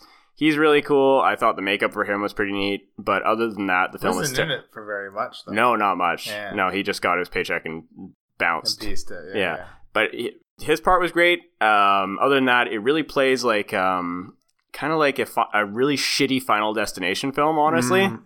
yeah, like It does, You know, yeah, it's it's actually really fucking stupid. And the the lead is like a carbon copy of uh, the expected lead of a Final Destination movie too. Yeah, totally. it totally goes that vibe. But you know, honestly though, like the original Death Note, by the end of that, like it kind of petered out too. oh yeah, it should have just ended with that. Yeah. Like that whole first like season, I guess, is Yeah. is good, and then after that, it's like yeah. It kind of goes down here pretty Yeah, quick. Yeah, Totally. And I'm not a big fanboy of Death Note by any stretch of the imagination. I liked it, but this is just not a good representation I- of anything. I think I watched it once 15 years ago. Yeah, sounds about right. Yeah. Yeah, I remember that. Um, and then my last final pick for worst film of the decade or worst experience at least was uh, Suicide Squad. Fuck, I hate Suicide Squad. That is like that was probably the the only time I think I've left theaters. Like usually I'll leave a film and I can be like, okay, there's stuff I liked about it. I mean, yeah, okay, Will Smith's good in it, you know, whatever. Overall, that film is horrible, horrible, horrible, horrible. the The acting is bad. The writing is abysmal. Yes. The special effects are awful. Like the writing is so abysmal. I'm gonna say it again. The writing is so so bad. Like the dialogue is terrible. what is even going on in that film? What What were they They, thinking? they, they, I don't know. It was a nightmare of editing. I mean, Jared Leto. Uh, most people are probably happy because they hated his Joker, but he's barely in it. When he's in it, he doesn't do anything, Yeah. and it's just. It was an absolute mess. I think they reshot and recut a bunch of it too, and it I, just I really think they tried to make it funnier afterwards, so you can tell like they tried to change the tones at some point, but but it not the jokes if they land at all, it's rare. The they basically like the humor they try to go with is just kind of focusing on Harley Quinn's ass, like that's the humor. it's like, oh, she's hot. Well, okay, we fucking get it. Of course she is, but We like eyes. yeah, like you could just show it to us. You could show it to us and we'll be happy, but you don't have to like make jokes about every guy falling on his face. And then yeah, the worst representation of the Joker ever, ever. Like maybe like just sours your fucking, you know, you don't even want to think about the Joker after that. Especially cuz we've had s- like it's bookmarked by good representations of the Joker. You know, you have That's a good point. You've got like Mark Hamill in like the Arkham games recently. You've got uh, Heath Ledger before that, and then yeah, and then you have this sandwich in the middle, like a shitty fucking filling. It, it's just a terrible, terrible movie. Okay, Leland. Any bad Wow. experiences on this two-hour follow up. segment? Yeah, Suicide Squad sucked. The worst movie we watched though was Mandy. Oh my yeah, God, I forgot. So Why do people like it? I don't. Did people like it? I yeah. your no, your, I- uh, your brosef uh, Stuckmann likes it, I think. Oh, Chris, Chris.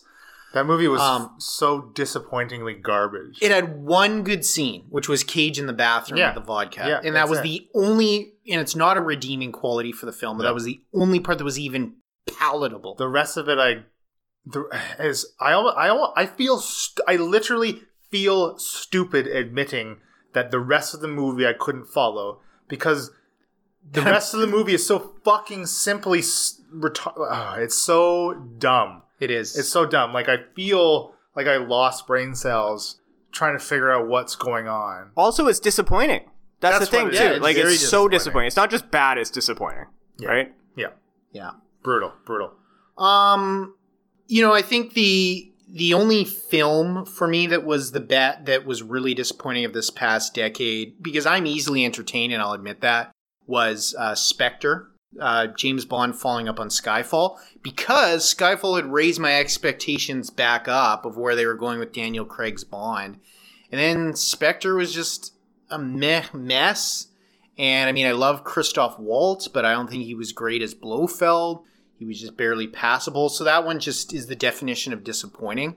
The only other thing I'd add is how politicized the Oscars became, and then like how politically correct they came at the same time with like the sanitized jokes and stuff in it.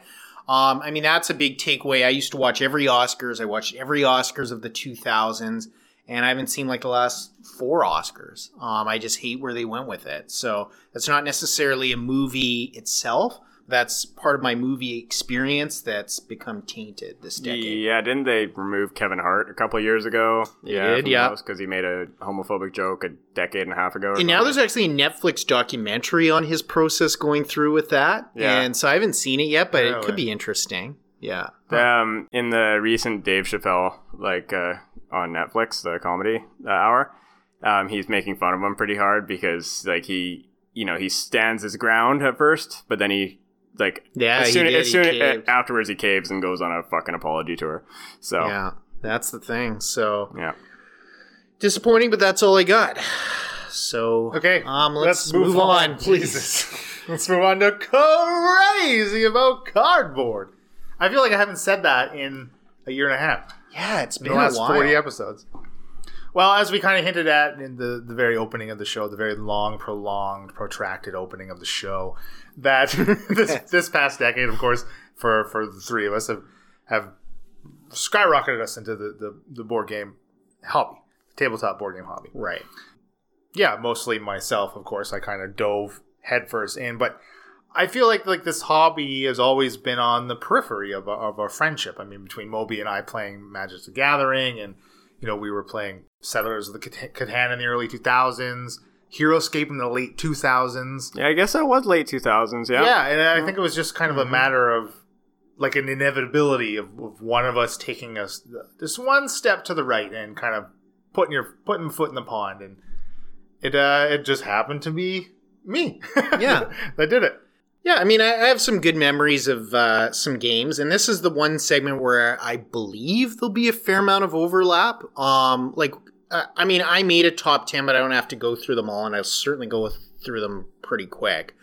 Um, but I think there's going to be a lot of crossover of yeah, we had good experiences because this ho- our experience with this was really channeled through with you. So it's like you're teaching us the game, you own the games for the most part. We're coming here to play the games.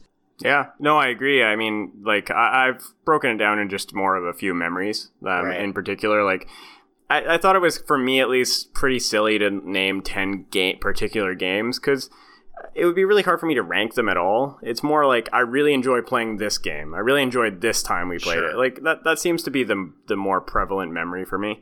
Um, but bringing up Heroescape, yeah, like that that really was something that really kind of for me at least reminds me of just going out on our own. Like thinking about like when you moved out and we'd go over here to do stuff and it's like, "Oh, we have a place to ourselves and we can just stick shit on the table for for Yeah. as long as we want." there for as long as we want. Yeah, like that's kind of cool. I mean, it's well, it's like the opposite of cool, but it was fun. and yeah, because we used to set it up in uh, Moby's brother's like bare bedroom when he wasn't there on the floor, yeah. and like leave it for a month. Um, yeah, yeah, that was uh, so those were some good times. Man, for sure. Heroescape, Heroescape is just hands down my and always will be my favorite tabletop game. Uh, Sure. it can't. How how could something ever beat the amount of hours and enjoyment that I've gotten out of all of my Heroescape? It couldn't. Yeah, And- it's just nothing can compete. Now, did you at one point debate selling your stuff or no? No, no, I certainly had inquiries about someone wanting to buy it. Oh, interesting. Um, and honestly, I couldn't even put a figure on it. right, because you have a That's- you- ton. I have almost all of what was ever released. You cannot get any of it for uh, less than like a hundred plus dollars for a, a small a blister pack of like three figures. Like wow. it's yeah, it's it's it's crazy. Would you sell it for like a ridiculous price? Like someone, someone's like, here's forty grand. For Well, your-" yes, of Okay. course I would. yeah. Yeah, forty grand. That's up there. I But would, because we- five 'cause grand. we It'd be like, mm, I know, like the- Right? the- That's- that's why the I'm saying that, The right? tipping 'Cause- point is yeah. probably about ten. I would, that's what I'm thinking. Yeah, Yeah, yeah. ten. Yeah, because five, could- you could five, you could almost argue no. You probably spent at least a couple, right? Yeah, yeah, absolutely, Yeah. absolutely. You could probably talk me. You could probably talk me down to seven, seven and a half, maybe. It's a lot of money. there you go, listener. If you're looking Absolutely. for Heroescape, Yeah. you're complete. Uh, pay off that fucking car. yeah, right. Got some He- Heroescape rims on there.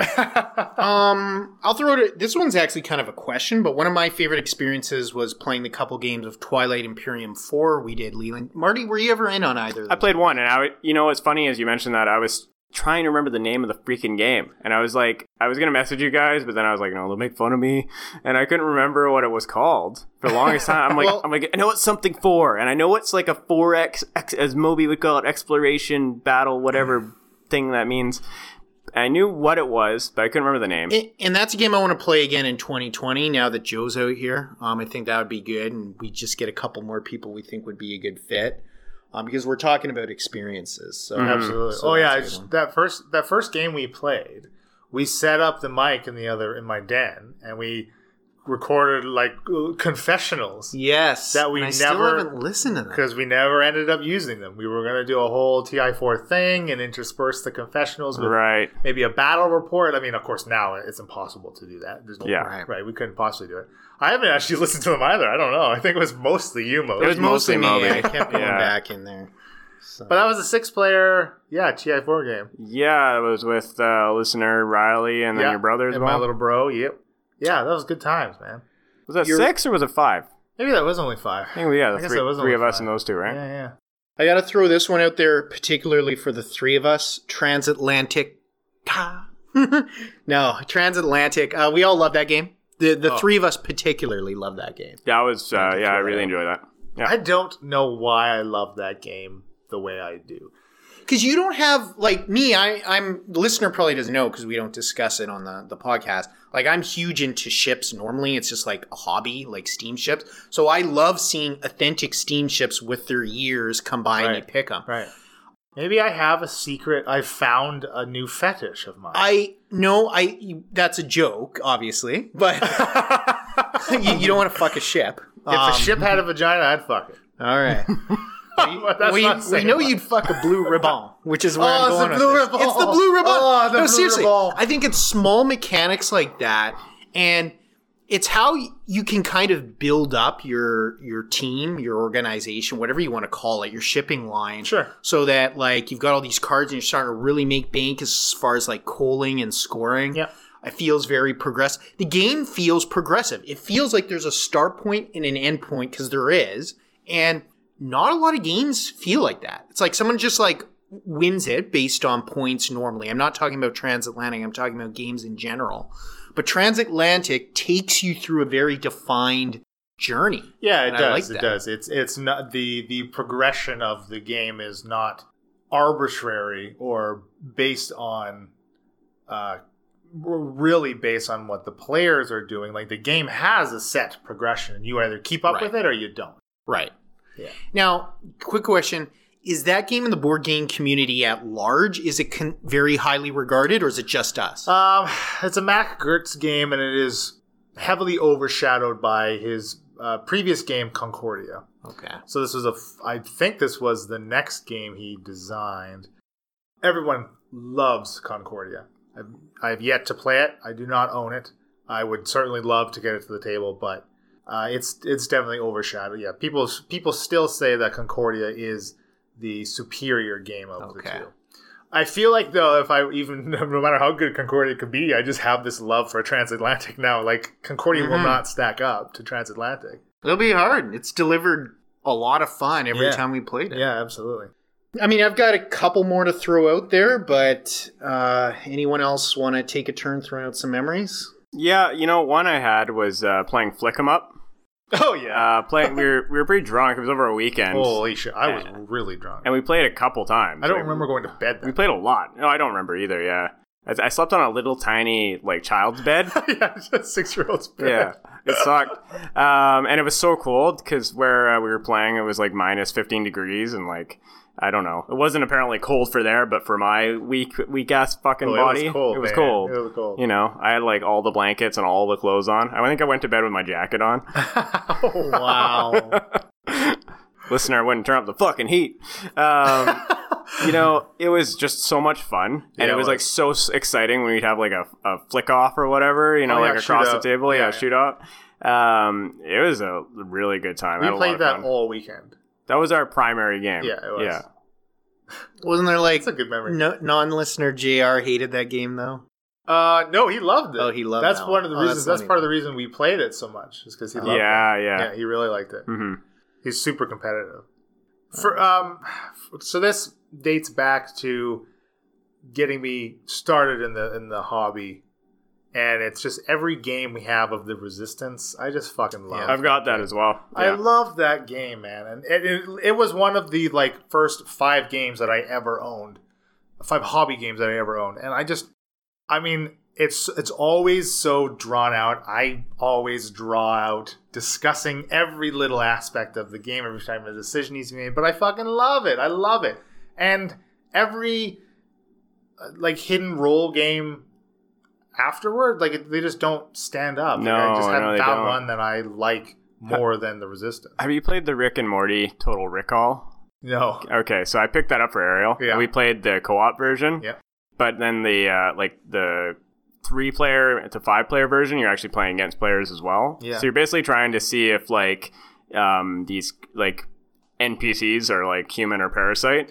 I have played that, And yes, you're I'm also a human or parasite. That's yeah. So that, that sounded pretty neat. I actually want to try the the uh, versus version yeah. at some point. Yeah, yeah. I, I actually have played that one. Oh, okay. Um, I think a listener Riley owns it. If you're a fan of the show, you it's Probably helps. I yeah, would yeah, imagine. absolutely, Yeah. definitely. Because like I didn't really know who any of the characters were when we were playing it. I I, honestly think they're just random. A lot of them are weird fucking things they just put in the game. too. yeah, okay, Yeah. that makes sense. That Yeah. makes sense. But yeah, uh, Resistance, the original, definitely my fave.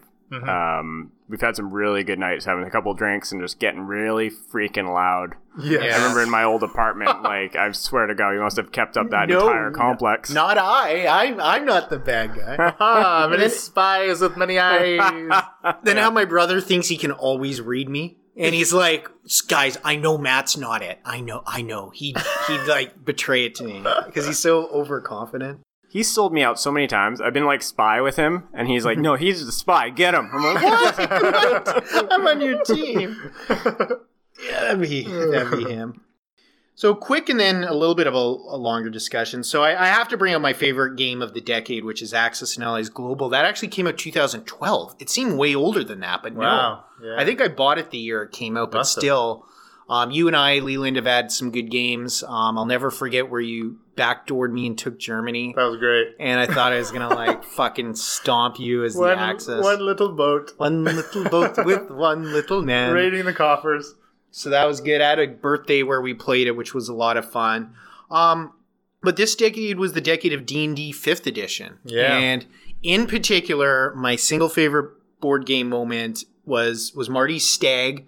That first day where we played D and D all day. Ten hours. That was very 10 very hours fun. straight. Ten hours. And then we had like a break where like the teams where we split off, and then like part of the party went and go went and played uh, checkers or chess. I or played chess with uh, Anti-listener? with anti-listener, and uh, I allowed him to take up to two or three moves back, and still kicked his ass two out of three. The best was we played so long that Leland ran out of like material. yes, I was like, okay, I need a second. Let me give me like twenty minutes to make some more shit here. But you were just like drunk and happy Oh, sitting in the chair. so I don't even think you went to the washroom. so I don't know if you ate. You just you just like DM'd in your throne. That was like honestly the perfect amount of like food and alcohol and fun. Because the next day was not. The next day was not the perfect amount of alcohol. It was probably the perfect amount of uh, food, uh, not the perfect amount of fun. It was not not fun, and definitely not no too much alcohol, too little fun. Good food though. Um, but the first day, whew, that was great. Yeah. Oh, yes. That was so so fun. There's so many funny stories. I still remember that. Like listener Riley fucking the lamia, Ah, yes. the llama.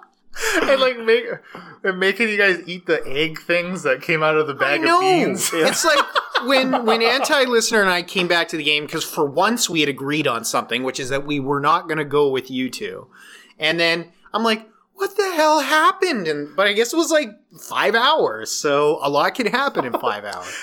That character I had too. I liked playing him because he was like very goody good, but like he had like things that were just like ticking him. Like he was like a ticking fucking time bomb, and I was keeping tabs on like eventually he'd hit a point and just snap and just go full full chaotic evil. He was getting there, um, but he had like this like spinning truth of sword of justice that I would use to like interrogate people, and it was like a magic sword, and I would just u- have it like spinning basically almost like a fucking like you'd fall into it like a blender. So I'd have like we'd be holding people above this blender sword. We killed a lot of innocent people. Oh yeah. Oh. Well, they were cultists to be. to Oh, be fair enough. Yeah. religion is bad. They deserved Oh, it. thank you. Cult of the Swimming Darkness, I think I called Oh, them. yeah. that was that was really fun. That was one of my favorite D and D moments slash campaigns. I mean, yeah, that was good. as far as It's I too bad it was just so short lived. yeah, These things always seem to be. it's tough. Honestly, I think I'd almost get to the point now where if I played like remotely, it would be better. Yeah. You know? Yeah, you could definitely do that. Yeah, I'm well versed with that these days. at least for me, it's like it's, I- I'd be down. Yeah. I could wire that. I've got my dice still. So Yeah. we'll Yeah. do that at some point. Yeah. Well, and I, of course, speaking of, I, of course, would be remiss if I did not mention the incorrigible parties.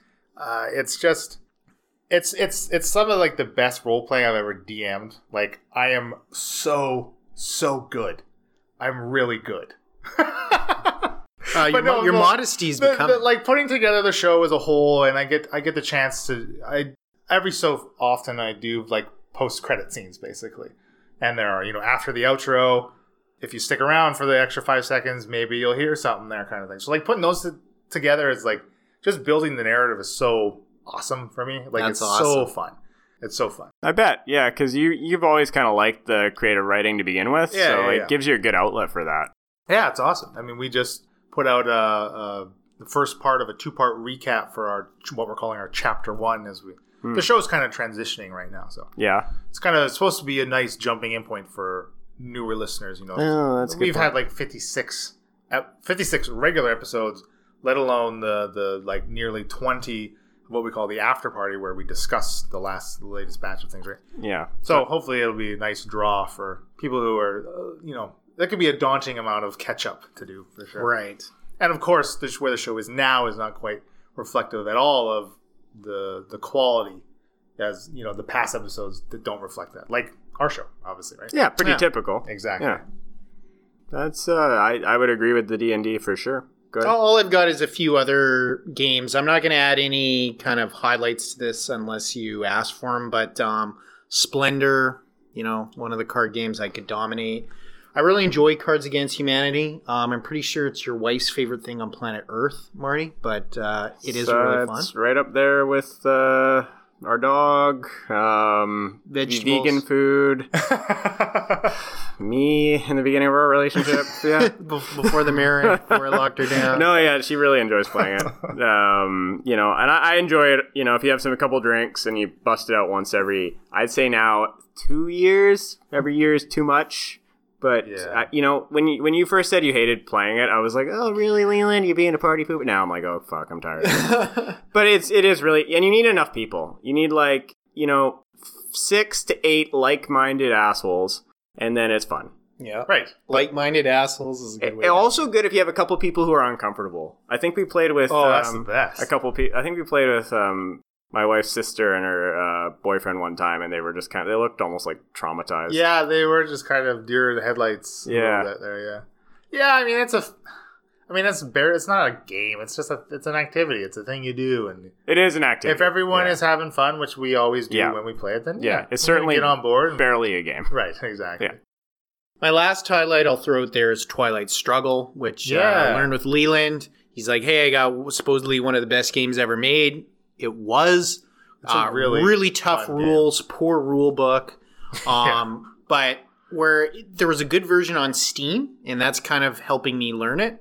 Maybe I'll get a game going tonight. But um, Yeah, yeah. Maybe I'll check out the Steam version so I could actually learn this freaking thing. Yeah, it's pretty fun. I mean, it's it's always one on one. Yeah. but uh, it, it is fun how it works. It's pretty unique. Yeah, man. That I don't know who incepted that game. I don't know who designed that game.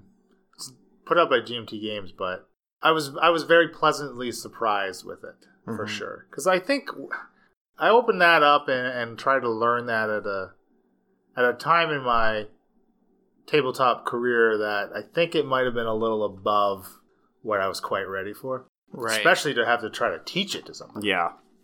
That's a thing you're really good at. Honestly, like Yeah. that's something I, I think I probably like there's a lot of games we open and I look at them and I go like, "Dear god, like I have to learn this and play and like and then play it competitively within an hour, like realistically to actually win." Yeah, yeah. And like some are an impossibility. I'm not to um was it Twilight Imperium's the long one? Yeah. Yeah, okay. That one is not one that you can win the first time you play against people who are Yeah, like, yeah, no. there's no way, and like, there's just too much.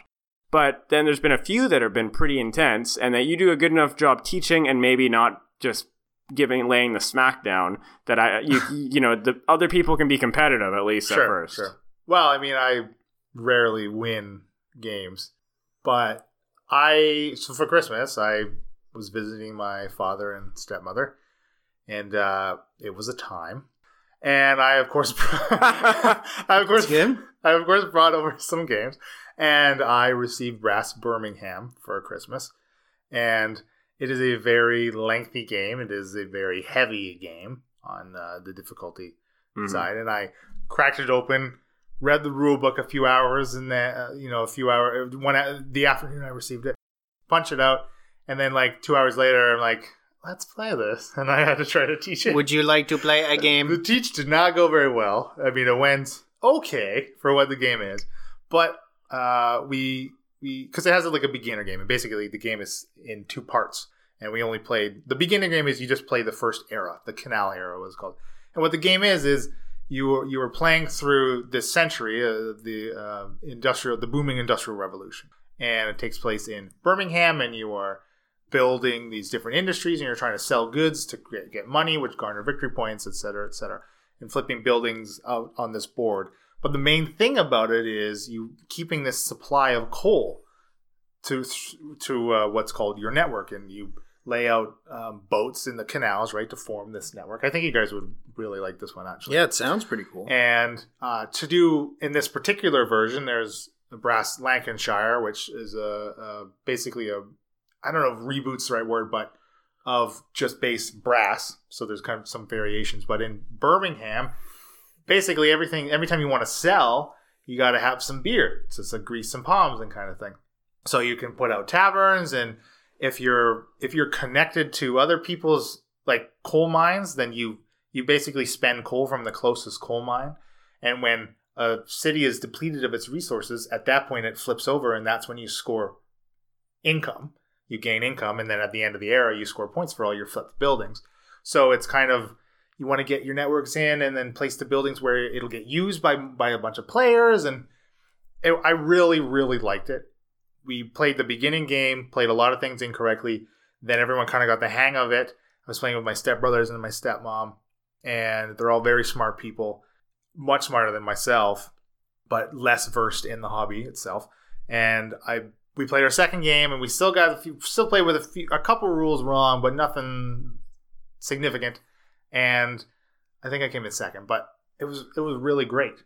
And I I just like I like being at the point where I can just open up a rule book and like you know, I played enough games where I have this back catalog of this legacy knowledge that yeah, I recognize this and this mechanic and this mechanic and oh, this is an interesting way in which it's impl- implemented and that's kind of unique and I can kind of see where you would glean some strategy from this mechanic and all all that kind of stuff. So I think that is for me right now my favorite part of the hobby is literally just exploring exploring some of the differences in like mechanisms and their implementations in Mhm. heavier games or lighter games and all, kind of all these different variations.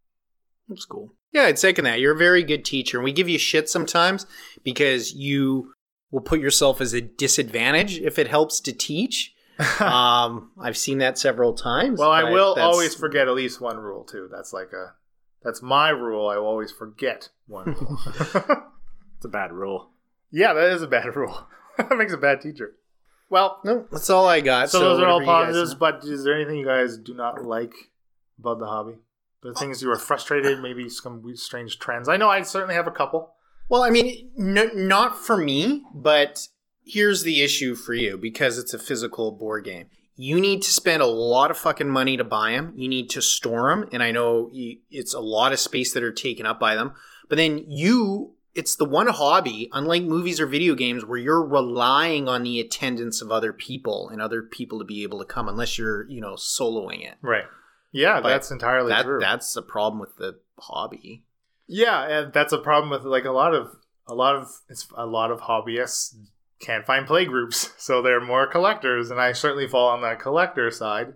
Uh, I, I less so now though. I certainly don't buy nearly the amount of games that is typical of someone first getting into the hobby. You literally buy everything before your tastes are really refined. So I don't do that anymore, really. But yeah, that that's that's a good point, but I, I'm to the point where I just like accept it, and I, it is what it is. I mean, like if I wanted to find a playgroup, I could find a, I could probably, I could find a Vancouver-based group. You to- could. yeah, Yeah, absolutely, totally. I don't have time. I don't have fucking time. There's no time. you don't but i think you're honing in on your interest better so like i mean d&d and the incorrigible part uh, your your mouse pad is literally stilted up on three d&d books and i see Yeah. another one on the chair beside you like this is where you're at right now Right. and you love it and that's great and if you can focus your time and money on a few games and stuff like that that's fantastic i know there's a few games out there you'd still like to get your hands on one day battlestar galactica being one yeah. um, but I I just see yourself becoming more responsible and not like you said, not buying everything. Yeah. Yeah, I don't know, Marty. You, you have anything to add about negatives in board game? The only thing that comes to mind is the exit games that I've played, Oh, the good point. escape room games. I hate Good all point. of We those hate games. them. yeah, I I have yet to have a good experience. No, it, it's a negative experience. I, I've done a couple with Leland, and there are parts of each one we've done that make us genuinely pissed off. Yeah. We're like, this isn't fun. This is what we want to do on a Friday Mhm. night. Yeah, it just feels like two hours at least, and then it's like, oh, okay, like, and they're they're always bullshit. There's just Oh, bullshit, yeah. Bullshit, bullshit. bullshit. Yeah. yeah, those games suck. I, I I don't understand the enjoyment that a lot of people garner from those. I, I don't know. Maybe they have a, a more of a tolerance to some of the ridiculousness of them. But I, when I'm if if I'm sitting down and I'm trying to solve a puzzle, I don't want to do it with a piece that's been cut in half and then slipped under the back section of a the lid of the board of the of the box I just opened yeah, and then I have to go like I, at some point I'm get a weird clue that tells me it's there. Like no, I don't want to Mhm. do. I don't. I don't garner. I don't garner enjoyment from that shit. no, and I don't like regular escape rooms either. So it's not like they're. It's not like this is something that is odd from the real life thing. It's I hate them all. Yeah, exactly. So, they're just not my not yeah. my cup of tea. Yeah. not my cup of tea. Well, I have two things, and I kind of want to end with a rant about Kickstarter. Okay. But the the one before that is it, this isn't something that I I don't hate this about the hobby, but it's more something that I struggle with personally, uh, and specifically in my domain of board game Twitter, which is incredibly positive, positive to the point that I can't fucking take all of it all every single day. Like I'm all this. This makes me already. I'm sounding like a fucking cynical asshole. But I can't. I see so much of it that I just can't help but be cynical and like roll my eyes at every third, the third plus post I see about you know people like people genuinely. At least I assume genuinely like expressing their joy for something because something someone's done because so many people in the in the hobby are content creators and I fully support and endorse reaching out to those creators that you enjoy and letting them know because it is nice when it is incredibly nice when they hear that. But I've had to mute quite a few people on Twitter because I'm like, I can't take this scrolling for my feed. I just can't take. It's like, Wait, why are you so happy? you mute people for the opposite of being toxic? That's amazing. I just I imagine it's like Willy Wonka's board game factory, and it's just happiness and Oompa Loompas everywhere. Yeah, and can't Leland's tell you. like, no, there's bad games and bad creators. well, no, th- I mean that's not even. I'm not. That's not I'm it? not. I'm not begging for people to be bitching more about things. I don't. I don't. That's not what I mean. I just like. I personally get oversaturated with all the the kumbayas and the kudas, Oh, the kudos going okay. around, and it and it, it's it's a great thing. It is a positive thing for the hobby. It's great to see. People should be supporting each other hmm of all ilks and walks of life. But you don't need a human centipede of ass kissing.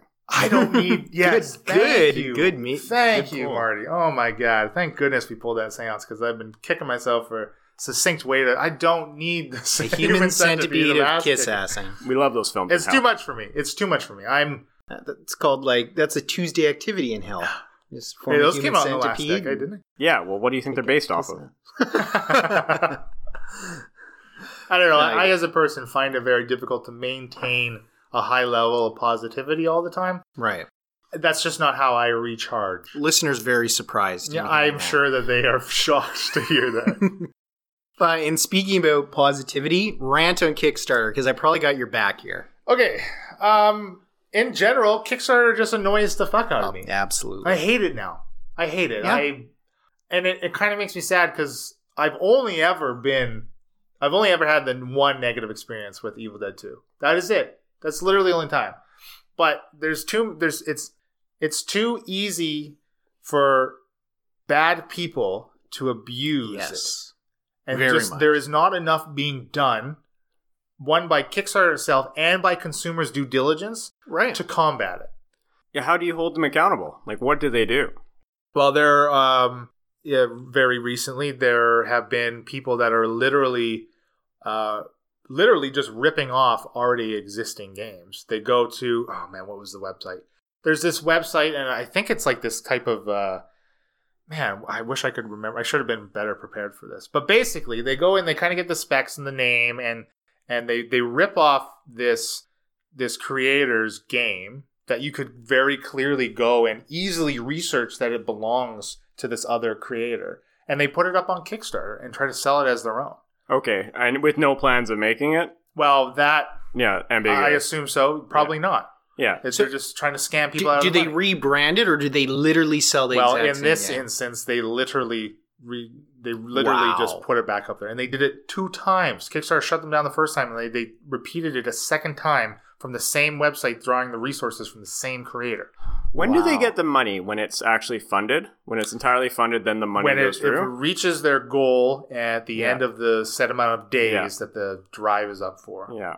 i believe that is when they get the payout kickstarter takes their 10% cut or Yeah. whatever the percentage happens to be I, I think it's 10 and they quote unquote go into production at that point i'm Yeah. not entirely clear on exactly how that See, that- process works That's interesting. Like, how do you stop it for people just taking taking it and, and running?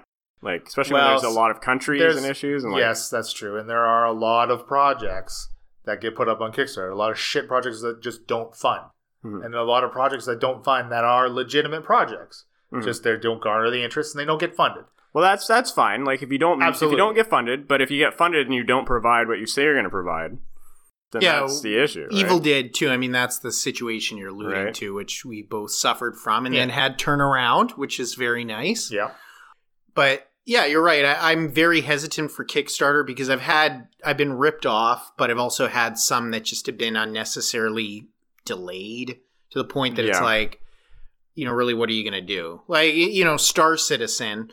Technically, that's still alive, and what's been built so far, some people swear by it, but it's been like eight years. that and we is the biggest have- legal scam I've ever seen.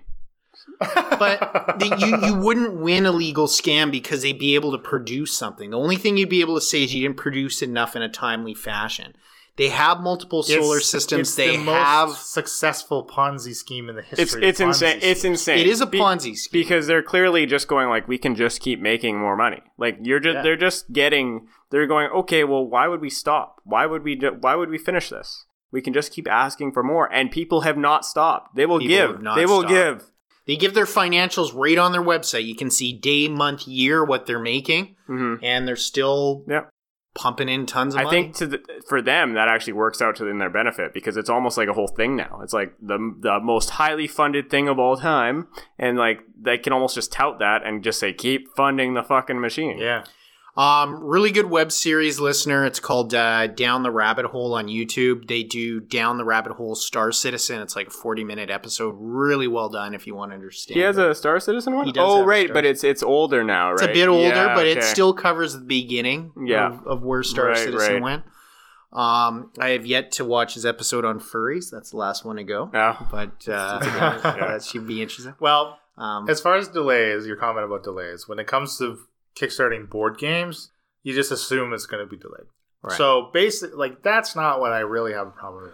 There are a lot of games on my shelf that have been funded from Kickstarter and that would not exist without Kickstarter, and they're excellent games, and I'm incredibly thankful that I own them and that the designers were able to get them created.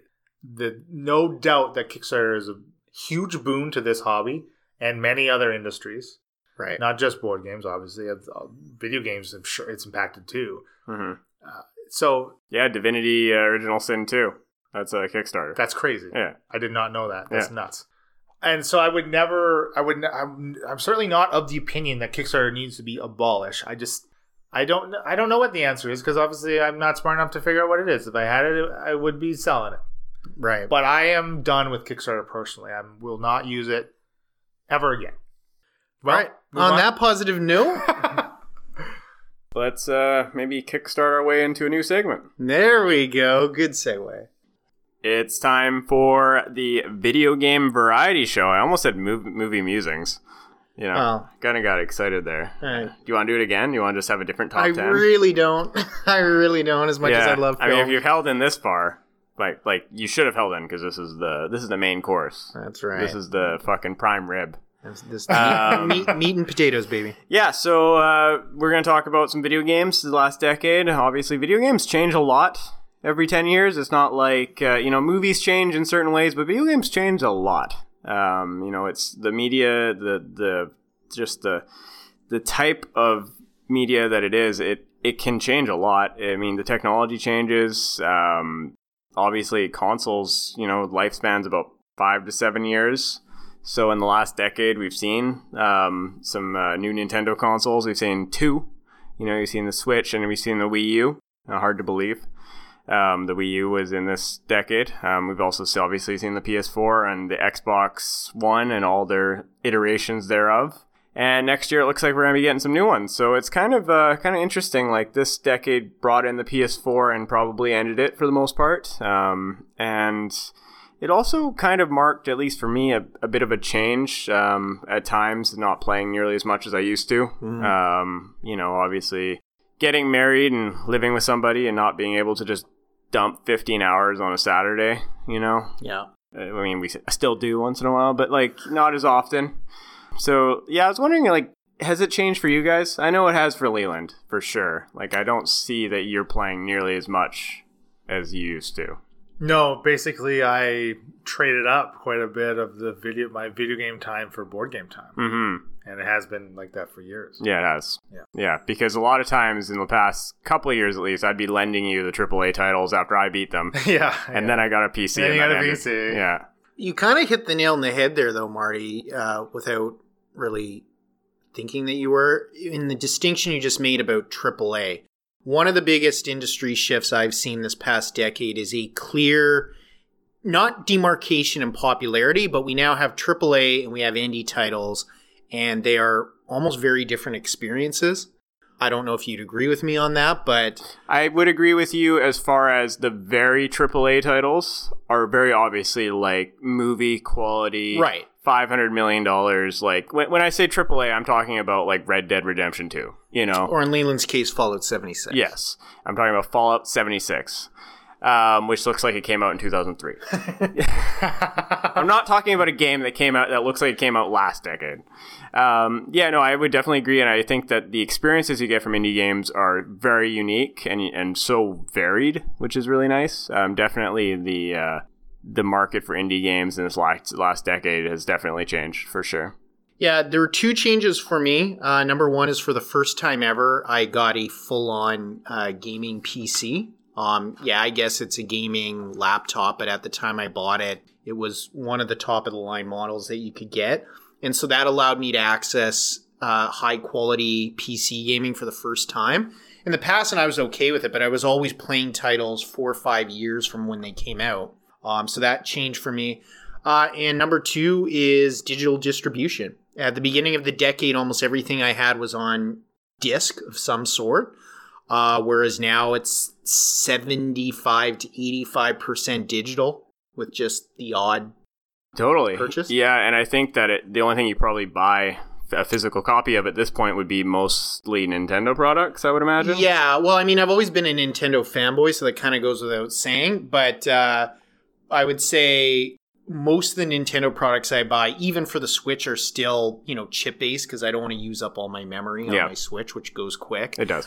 Um, and retro games, you know, buying a lot of old Wii titles, uh, still buy some GameCube titles and the odd N64. Um, so those those have to be disc based. Uh, but PC, PC, I used to have a lot of PC discs, and now almost nothing I get for the PC is disc Yeah, based. I don't think you really see much for PC disc-based No. games at all. Like I think I remember the last PC game I got that was a disc was World of Warcraft. Jesus. Wow, Yeah, so I was thinking that's 2005. It's a long time ago. Yeah. But uh, with large hard drive space now um, and good clients like Steam and GOG, it's easy to have access to And of Epic games. Game Epic Store. Game Store. Ooh, that one I don't Represent. have. What what? Nah, that is It's really bad. complete Don't- sarcasm. Oh, okay. Yeah, I mean, I've used it, and I like some people won't use it for the sake of like, oh, it's it'll be on Steam in a year. Well, I want to play Control now, damn it, and I want it on a PC. So Right. like, uh, there's a few things I, I I have to buy on there, and I hate it because I want them now, and I don't want to play them on my stinky ass PS4. Um, but like sometimes like the PS, sit. PS4, I mean, PS4 Pros can barely handle control.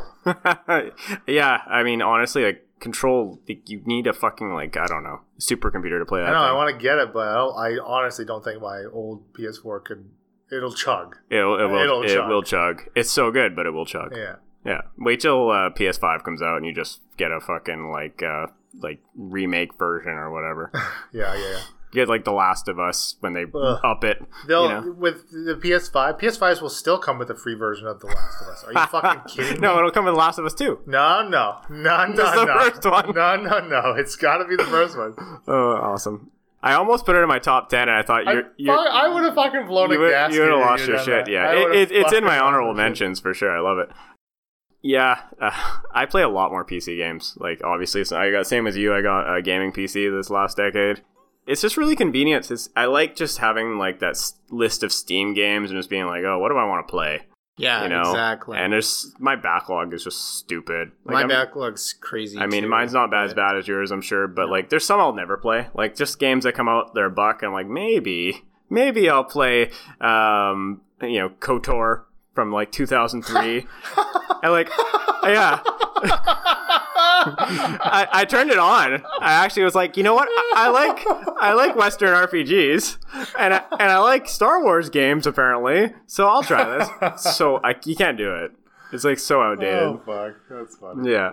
Um, part of that change in uh, consumption, though, is um, I find I wait a lot for sales, like Steam's uh, Christmas and Oh Black yeah. Friday Yeah, I sales. do that as well. Um, but that basically creates a self fulfilling prophecy. I fill myself up with most of my games for the year and then sale, and then I'm still not done the old games, so I pile on more games. Yeah, or you just buy shit and you never play it. Yeah. Yeah. Because the deals are good. Like, there's a lot of deals that bring games that are just a few years old down to like the $10 range, $5 range. To be fair, that it's almost always the same games go on almost the same sale at some point every like every couple months. So like I've been looking at like um uh what is that? Um not Evil Dead, but um it's uh it's by the Resident Evil creator. It's um Oh, Um, okay. Yeah, it's Yeah, like it's I a think survival I've heard of horror. Yeah, there's I've there's two of them. I forget something evil.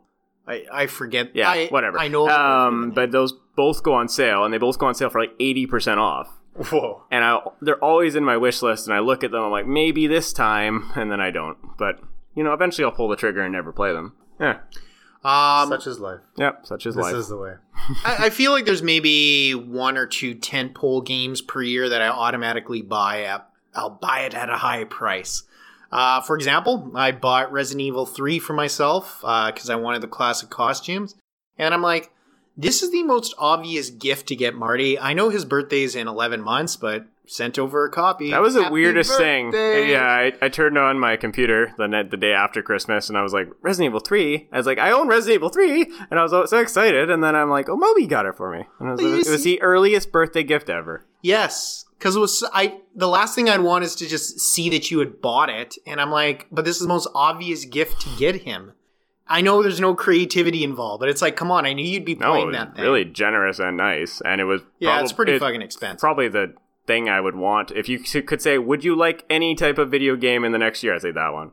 So yeah, good Oh. choice. there we go. Because Oh, you, you, so you pre-ordered this? Yeah, Oh, okay. so basically, I we blew, are talking about the I blew 160. make, right? Yeah, Yeah. RE3 make. I blew 160 bucks in 24 hours on games. One for me, one for him. You didn't get me a copy. Because your computer is shit, Oh, and I was like, do I get him a you a copy on. PS4?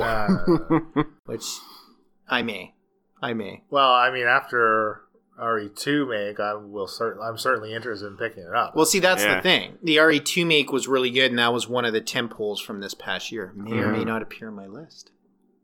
it will Dun, dun, appear on mine. But where? Who knows? Well, it does give us the ability. It, it, it RE2 make has the nostalgia factor of Mister X basically being Leland when he was drunk, and so there's that additional fear factor for you and I, Marty. It's like Leland's coming. He's looking for his bottle. Yeah, literally holding up a j- engine of a jet pl- or a helicopter, looking for his booze. and then just us hiding in, in you know my basement hearing boom boom boom boom boom to the various rooms is he getting closer There was no safe room. There was no, No safe room. safe- It was way more realistic. that's correct Well, I, okay, I want to say before we kick into this, the one thing that drives me crazy about this industry is just how much a, a new release is. Like, it's honestly cost prohibitive these days for me. Like, I Right. cannot, even if I wanted to, and I want to, I cannot pick up every single game that interests me. Mhm. I can't do it. I have to wait six to eight months after, so I Yeah. get at least somewhat of a reduced price. I think part of that is that it's not your main sort of entertainment hobby at this point either. Yeah. So like I don't really have that much of a monetary stream going out to any other sort of hobby Hmm. for myself at least. Um, other than you know pumping some iron and sticking some uh, creatine in these veins, but you know creatine's fucking cheap. Um, um, just float, bruh. yeah, so float. Yeah, it's the only way I can float. Otherwise, I fucking sink. Um, Floated on creatine. i'm floating on creatine Ah, You'll float too. don't it feel good That sounded way more like the Joker. that's how satan greets you in hell he's just like get over here marty Yeah, that's not what he Holy does. fuck! This Okay. is Well, went off the fucking right rails. so This top is what 10 happens when we uh, have a four-hour podcast. i know Okay, you know- minds are melting. What were we even fucking talking about? cost prohibitive video games. What? How did that get? Okay, whatever. Um, yeah. Well, no, you're right. It, it is expensive, and that's one nice thing about Steam is that Yeah. sometimes stuff goes on sale very quick, Yeah, and, and also like on PSN, you were saying like uh, they are currently having a Christmas sale that Yeah. lasts until the middle of January, apparently. Mhm. So I will be pulling the trigger on Sekiro and Death Stranding. Uh, speaking of which, I had um, a refund from my uh, Mastercard, and it, or like uh, you know like money back or whatever. Yeah. So I just picked up Death Stranding with that. Nice. So I was like, yes. That's awesome. it was, yeah, it was good. It was fifty bucks, like for Oh. a physical copy. Yeah, yeah, Yeah. that's great. Yeah. So I uh, picked that up as well. I re- highly recommend Sekiro as well. Yeah. Spoilers, not on my top ten list. No, well, well. I haven't played it. Yeah, you know, there's stuff that would probably be on my top 10 list if I had actually ended up playing it. Yeah. And at, at some point, you can't play everything. You just can't. And there's No, so there's so many critical darlings and whatever. I, I would love to try every fucking little indie game too, but like, like I want to play the Goose Game at some point. But like, Yeah, the Untitled Goose Game. Oh my Yeah. god, everyone fucking talking about Meme City. Holy Yeah. Hannah. God. Mm-hmm. and like, at, I'm almost like you at some point where I'm like, oh, can we, I don't, I I don't even want to play yeah, it anymore. Fuck that goose. Well, honestly, though, this list also is a decades list. This isn't, we're not talking about 2019. Oh, for sure. That's And- very different. Yeah, and uh, that's another thing too. Is like a decade's a long time in video games. At least for me, like I've played a lot of fucking games in the last decade. Yeah. and um, I've forgotten three times the, the amount that I played. yeah, you know, and I had to go back and like look at some some lists and be like, okay, oh yeah, yeah, that was 2010. when- You know, those were two, and there's a few that didn't quite make the list, but like they very well could have. Like Alan Wake's not on my list Why? because it's honestly like 10 wasn't enough for me at some point and, and like I, I forgot it was in the, the decade i thought it was the one before Yeah, yeah. i thought it was in like the bioshock decade Right. um, but like it very well could have been it, i mean it's it certainly could be interchangeable with like the ones near the top Yeah. or not near the top but sorry near like the 10 9 8 spot probably Yeah, yeah. um, it was just hard it was hard to narrow it down i had to Wow. make some cuts um, Yeah, that one, spoilers, is certainly on my list. well and that's the thing right like with justly so you know I love the hell and some that game. people like Control and say it's they like it better than Alan Wake. So Really? like, and, and Control is not on my list. So like, Okay. there's there's stuff that could very well be on on someone's list, and that's where I think subjectivity is going to come in for sure. Right. But yeah, and other than that, I mean, I think I'm pretty much ready to jump into this. Yeah. Let's do it. jump in. Let's start with you and go clockwise. Yeah. So uh, starting with number ten for me, getting through my file of papers here. Uh, I'm gonna start. Number ten would be uh, Divinity: Original Sin 2. Uh, I played it on PC. Um, one of the things I was first games I was first really excited about to play on my gaming PC um, because it wasn't on console at the time. Um, made by Larian Studios. It was a Kickstarter, I believe. I know the first one was for sure. Um, I think this one was as well. Um, it's a just a CRPG, you know, isometric, top down. You know, you're looking at it plays very much like a uh, Dungeons and Dragons. It's it was probably the closest experience to a video game Dungeons and Dragons I've ever played. Um, it's about 80 hours long. The first 50 or so are fucking amazing. One of my favorite RPGs RPGs of all time. The last 30, it kind of drops the ball a little bit, and it's almost like they put so much effort into the first couple areas. The game's split into maybe like four or five acts, something like that. The first three are just like jam packed, so many choices, decisions, whatever. Great dialogue, interesting characters, one of the best. The game is super fucking hard too at times, just really, really fun RPG mechanics. Um, and then the last bit kind of drops it. Otherwise, it probably would have been higher, honestly. And the fact that it's still that high, considering the last little bit is a bit of a letdown, I mean, is telling. It's a really good game. Highly recommend it. So it's on console now? It is. Oh, Yeah. okay. Yeah. Adding to the list. There The ever growing list. Oh, I, my number 10 is The Long Dark. I mean, I Hmm. waxed poetical about this. but I think it was like a solid five episodes in a row that I was just raving about this. I'm surprised it made it made it on your list. You Yeah, really- why the fuck not? Like yeah. I said, I mean, there's so very little that I played. Yeah. Uh, and again, it was. I also kind of looked at this list and like based it on, again, mu- much much like my movie list, um, more so like experiences. And I don't know, I just only ever had fun, uh, and this game is like it's strangely addicting for me too, Mhm. and it's very simple. You're just have you just in the in the winter up north, and you got to survive. See, I think it's right up your alley too, and that's the thing. Like, you really like those um like roguelike games. Yeah. You also really like survival type games. You like difficult games. and it really kind of fits all those checks all those bubbles Yeah. for you. Well, and actually, this one was kind of in contention with the forest. I was I was wondering if that had made your up list. around yeah. the top of this yeah. list. I think the forest too. It, it's really fun, but I think that I could see the long dark having more of a, a hold. You know, it's got more longevity. Yeah. I think um, the forest it has quite a few problems with it. It does. It's, uh, really. the basic gameplay mechanics, like the combat and stuff, are really bad. Like the, The, yeah, you know, it's not Yeah. really. It, but when I played that co-op for about eight hours, it was some of the most fun for those first eight hours. Yeah, yeah. But then you're like, well, wh- why are we doing this now? Right. Like, it's Well, it's interesting. the forest. Oh man, we're tangenting real hard here. But the forest, um, it it's it it at at first glance is one of those games that you think is like take all the time to do whatever you want type of games. Mhm. But there there is a narrative structure, and you could haphazardly progress through that narrative and make the game incredibly difficult for you just fucking off and going and doing whatever you want, building your shelters and all Mhm. that kind of stuff. So it, it kind of has this strange flow that if you are unbeknownst almost to yourself sometimes fighting against that current, like you're going to have a real rough time. hmm Yeah, I never quite understood the mechanics enough to like why the enemies would be spawning or trying to get me so much in certain times, and like Yeah. sometimes it seems so ridiculously hard Yeah. that I was just it was almost not fun for that reason. Yeah, and it's like it's almost counterintuitive because like if you yes if you are set up in one place for too long, they know where you are and they will frequent your Yeah. spot more often.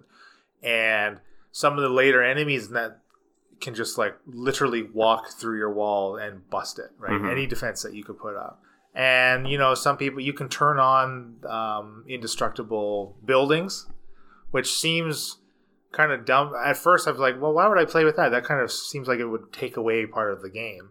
But honestly, it's actually quite necessary if you want to just do anything. hmm Yeah, I don't know. The game, ah, the game's almost counterintuitive to itself, to the to the mechanics that it's implementing for you. Yeah. Some of them are, are interesting and uh, like you can play with no enemies on. I've seen videos of people learning the patrol routes of the enemies and literally putting up walls and blocking those routes. And when you do, they literally get to the wall and they see their route is blocked. They just turn around and go back down. so they literally have huge swaths of the island walled in, just Oh. blocking these patrol routes, and they don't get bothered. Oh, that's cool. The odd time somebody makes will spawn inside of their Yeah. walls just because it's so big yeah. but otherwise they just have at. And Yeah. they put up all these all these zip lines from all you know coming Yeah. down and into the this valley, and they make this whole they build a whole building that was just to catch logs sending down the zip line. Well, and the other problem with the other problem with the game, that game is that the the the the world renders around you, so you can tur- literally turn around or leave an area, so whatever distance it is, Mhm. come back, and the the water shell that just collected rain that you had no longer has rain. Yeah, that was something that was a bit of a deal breaker for me. It doesn't make Uh, any yeah. sense. It makes zero Yeah. sense. I ca- you mean I can't set up water traps on one side of the island at my base and go explore the other for a day, come back having been rained on in the other Mm. side of this island, and my fucking I don't have didn't catch any water. Totally. What? And It's Yeah, not that dumb. fucking graphically intensive. that No, you have it's to do not. It. Yeah. Yeah. Yeah, I didn't Yeah. get that. So that was a lot about a game not on our list, but um, yeah, uh, Moby. Um, yeah, my number 10 is a indie game, uh, Papers, Please, from 2013. Oh. Okay. Uh, if listener doesn't know, it's really unique. Uh, you you play a border guard in a fictional like Cold War Iron Curtain quasi Russian country. Um, all you do is you look at passports and you check them with your rule book for uh, inconsistencies, like even in spelling, gender, things like that. You get certain tools. You can you get like an X-ray scanner and certain things. Um, the game lets you there are opportunities to build different narratives. You might have revolutionaries who try to sneak through, and do you let them or not? Um, you know, do you just be a, a hard ass for the state? Do you join this like spy group? You can like help a bunch of prostitutes get through and their families. Like, there's a bunch of different choices. Um, it's just just a lot of fun for an indie game. Have you Uh, played it more than once?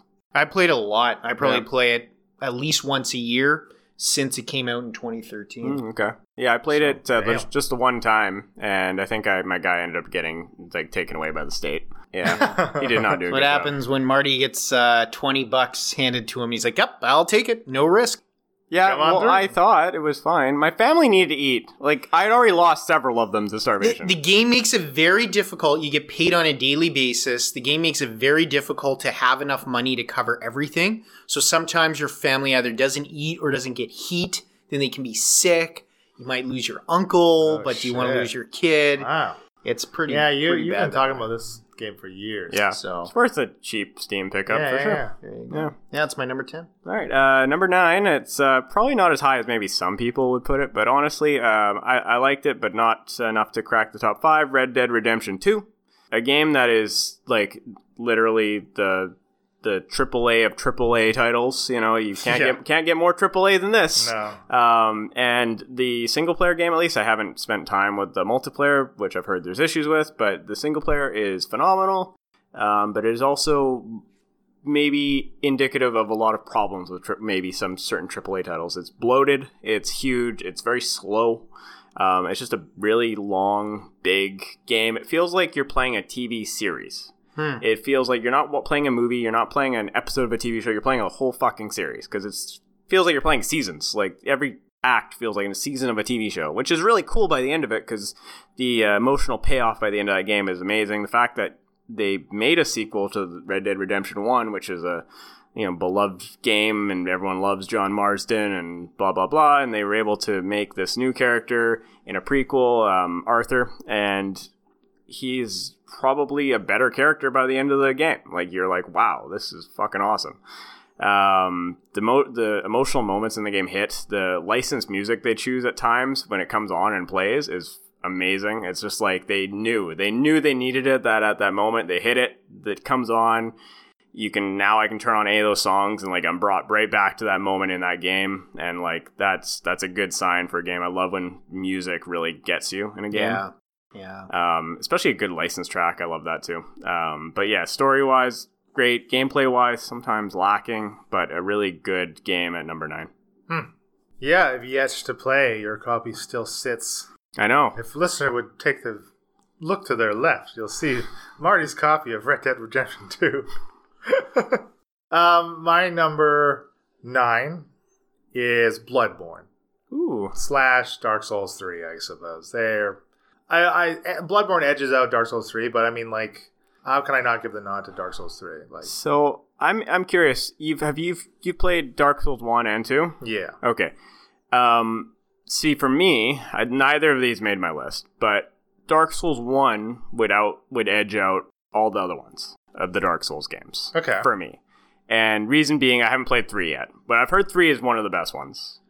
I Um, really enjoyed 3. but I hated Bloodborne, Yeah, and- I don't get that. and I'm surprised because everyone loves Bloodborne. I fucking love Bloodborne. but I think for whatever reason, I just I couldn't get good at Bloodborne. Like it wouldn't Okay. it wouldn't click. Like I just couldn't click on Bloodborne. Where- Well, I will tell you.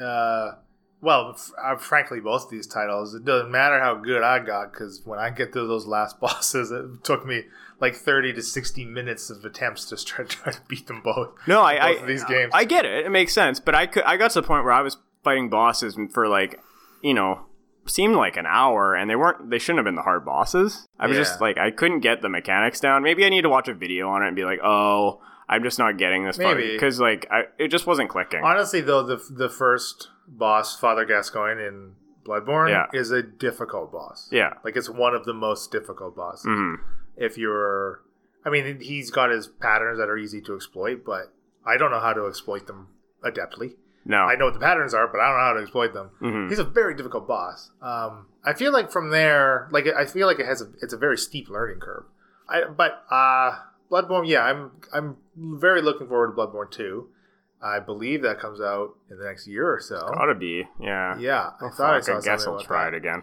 And as far as Dark Souls 3 compared to the rest of the franchise, I think just with Dark Souls 3, it's at a time uh, of my progression with From Software games that I'm able to enjoy it the most. Yeah, that's true. I, I think is what it is. Yeah.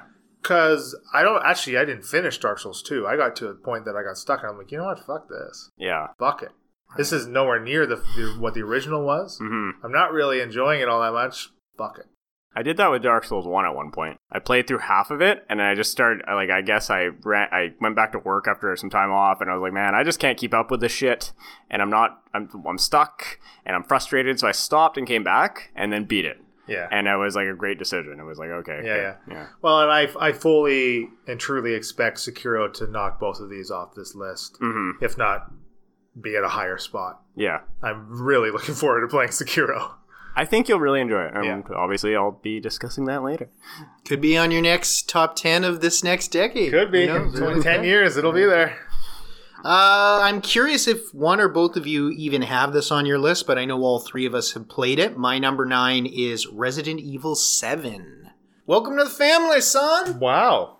Uh, nope, not on my top ten. Not on my list. No. Only game that I beat and I immediately replayed. Um, I played through it three times, but uh, back to back, I just I really enjoyed it. I thought I was going to hate it because of how far it was straying from the Resident Evil. You know, I guess you could say mold, but look at Resident Evil Six with Chris with Chris punching rocks, and it's like, okay, how much further out of the mold can you get? Yeah, But yeah, I thought it was scary. I thought it was f- fun. I mean, it was the first real AAA title I had on my gaming PC. Um, and it was it was a hell of a lot of fun. you know, the first half of the game or so, I would agree with you. Honestly, it was it was great. It was scary. Um, the when with Mia crawling up the stairs at that one Ugh. point, I was I was playing through the first half hour with my wife, and my wife was like, "Fuck it, I'm out." She's like, "Peace." you know, she just went to bed and probably like cried herself to sleep Yeah. after that shit. That is Um, creepy. it was creepy. I played most of it in a dark room by myself at like midnight, and I was like just me and my holding my dog, um, getting through it. um, yeah, yeah, you know, it's just the first half, but then the second half, I feel like it just changes, and Mm. it wasn't bad. It was not a bad game, but it's just. I, personally, my problems with it were the enemy variety. Um, the game's not really scary after a certain point because you're too powerful. I know that's I know that's exactly what they were going for, but I didn't like the decision. right. Um, but there's stuff I like. I mean, like that happy birthday, like thing Oh, is that funny. was so Um, good. Stuff like that. But yeah, overall, the ending disappointed me. Then it's just good, bad, good and bad for me. I don't know if you want to add a Yeah. no, Leland, or just move on. But No, uh, we, I, we can move on. It is not on my It's list. not on your list. I did okay. enjoy it as well. I, I, Yeah. I borrowed it from Marty, of course. and Yeah. I only played it the one time, and I blitzed So- through it though. Like I think I played I played it through it in two sittings. wow. Like I ripped through it. So enjoyed it, but it's just nothing to hit a list. Pretty much. Uh yeah, but the thing is, the other things on my list I enjoy for very different reasons, and Mhm. those reasons are speak more to me than the reasons I enjoyed RE7. Fair enough. Well, It's a good- let's continue on. Good argument. Um, number eight for me is Assassin's Creed Odyssey, um, another open world title. Um, in my opinion, the best Assassin's Creed game. Um, very much in That's the not difficult. No, but but like the first, like the second one is really fun. Like I really like Assassin's Creed Two. Yeah. Um, I played a bit of three, but it was just very samey. And or sorry, not a bit three. I played Brotherhood. I didn't play three. Um, and then I played Black Flag. And this game takes a lot from Black Flag in terms of like the ship mechanics and that sort of thing. Being a pirate, I guess. And this, you're not a pirate, but it has those kind of mechanics. This felt like the basically the perfect uh, you know amalgamation of all the Assassin's Creed ideas. Plus, they kind of gave it a sort of Witcher Three Western RPG vibe. And of course, I mean, I love The Witcher Three. I love those style of games in general, just like the open world exploration RPGs. Um, and this one was great. The female lead is really great in it, Cassandra. I didn't really play the male lead that much, but he, you know, you kind of get one is the antagonist, one is the protagonist, depending on who you choose. Um, and uh, but just in terms of gameplay and length and just variety, it, I mean, it's definitely bloated. It suffers from the same bloating of as uh, Red Dead Redemption 2, but I really enjoyed the gameplay, so it made up for it to a degree. Um, I spent about 100 hours with it. Wow. Really long game, really fun. My number eight, Fallout New Vegas. This is the only Fallout that I actually enjoyed. Yeah. Literally the only Fallout that I absolutely adored, quite Mhm. frankly. It's very good. I I I don't it's difficult to really describe why this one stands out for me, but Mhm. like I mean 3 was 3 was okay. Um 4 was the neither of them are memorable, but like New Vegas I remember. Mm. I remember New Vegas, and I remember the uh, the do- literal dozens of times I restarted that game, I remember too. try, trying to figure out what character I really wanted to start with. I think I played it through three times. Yeah, Yeah. and the skills I wanted, and ah, I don't know. I just that one. I wonder they, if they done did good. It did. I wonder if like the amount of restarts you feel you have to do is correlated with a better game for you there, Leland. Well, I don't know what that is really oh, that's interesting. of. Yeah. Is 'cause- it? uh Am I just trying to push my roguelike tendencies onto a 80 hour RPG. That's possible. Yeah, that's a pretty. That's yeah. possible. because I, quite frankly, do the same thing in Factorio. I get to a point where, you know what, I think I want a new base. That you- better not be on your fucking. I want a Please. reflection, a self essay reflection on this, Leland. Good choice. It, Yeah. al- it was an honorable mention for me. Oh, the, nice, nice. Um, my number eight is Firewatch from Oh, 2016. really? Yes. Oh, nice choice. Um, I mean, this decade this is a minor point, but um, this is where walking simulators actually became a thing. yeah, you got your steps in this decade, buddy. Oh yeah, my digital steps. My digital steps. oh, okay. Um, let's be honest. well, I mean, yes, it is a simulation. Now, Fire Firewatch, I'm hoping even if you don't have it on your list, Leland, you like that Rich Summers was the main character. oh, I. I very much enjoyed and Firewatch. and uh, it was an amazing game because really it only has dialogue between two characters the whole game. Primarily, yeah. and that's what it. I mean, yeah, I, I guess, and um, I do feel like it had more game than other walking simulators. Some of which I really like, but they're literally just walking Mm-hmm. through doors. Firewatch, at least at some point, you have to take out a compass and kind of orienteer and go down a road. But it's not a big deal, but it's enough to make it feel more gamey. Mhm. I really liked it. Yeah, I played some good walking simulators this year, and um, none of them are on my list, I don't think, but um, they all very well could have been. The fact that they're a little bit shorter um, sh- maybe detracted from their them in my mind a little bit, but in terms of just experiences, they're great experiences. Really, you think their length is a detractor? Not that you know they're. See, for me, those types of games, if they are much longer, I feel like they overstay their welcome. Hmm. I agree. I agree with you. I think though, i in terms of like how they stick out in my memory, perhaps the fact that they're a shorter game, they maybe don't leave the same emotional imprint for me. Yeah, yeah, that makes sense. Um, there's a few that would have very. If this was a top 25, there would have been definitely a lot more. But but I'm just being realistic. Like, Sure. No, no, I mean, uh. Moby, did you ever play Soma? I started it. Yeah. I I need to actually play through it. I recommend it. It's it's basically a horror walking simulator. Well, it's Yeah. very scary. It Yeah. takes place in Toronto. Can't be any more scary than that. Yeah, actually, yeah. It, yep, Toronto. Yep. okay, Leland. All right. no, Marty said. Oh wait. Yeah. that is- oh, you're just talking about mine. So speaking of Fallout, Fallout 76, number 16 times No. the D10. Um, that was a great Todd Howard. Yeah, well, you know, I had to come with my canvas bag. Um, God of War 2018 is number seven, and that is honestly, I, I could have put it higher too. It was at this point we're Should have, you mean? Should have. no at, at this point it's it's really a matter of like I was trying to first okay, so I was trying to rank them originally. Okay, what what is the best game? Objectively, the best game, and then I thought, well, what what is Im- leaving the greatest impression on me because as a gamer like what what do i love the most? What would i if you know if you gave me five games to play for the rest of my life that like and that that's even a little different but what really resonated with me and and this didn't break the top five but it very well could have because the story is amazing. The fact that they rebooted this franchise and like made it something completely different mm-hmm. and yet still managed to continue the story where it, it feels like a reboot but it is still a sequel and or rather it feels like a sequel but it is a reboot like it's it's i don't even know it's it's great um kratos is great in it um the kid the bo- boy is great it's just it's i don't know if it's intentionally as fucking hilarious as, as, as it is but like it's amazingly funny at times It's very funny. Yeah.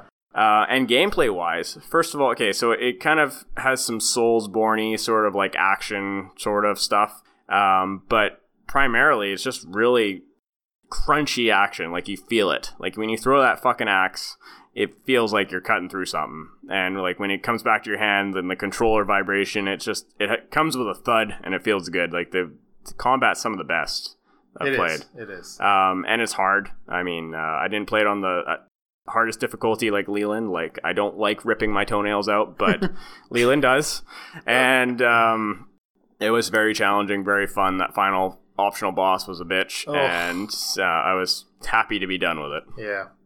Nice. Good pick. Yeah. My number seven is Resident Evil 2, nice. the remake. Nice. This one, I mean, I've n- I never played the original Resident Evil 2. Yeah, weren't you too one- scared? Yeah, as a kid, Yeah. I was too scared. We, had, we Yeah. rented it, played it about five minutes, and that was it. That was all we had. was we had had enough. So this one kind of really took me by surprise, and it it just offered like t- tight gameplay, incredibly atmospheric. Uh, still suffers from very similar things like you described, Marty, about RE7. By the end of it, uh, the atmosphere is not really there anymore. Uh, there's certainly it's less pronounced that change, that shift, Mhm. I believe.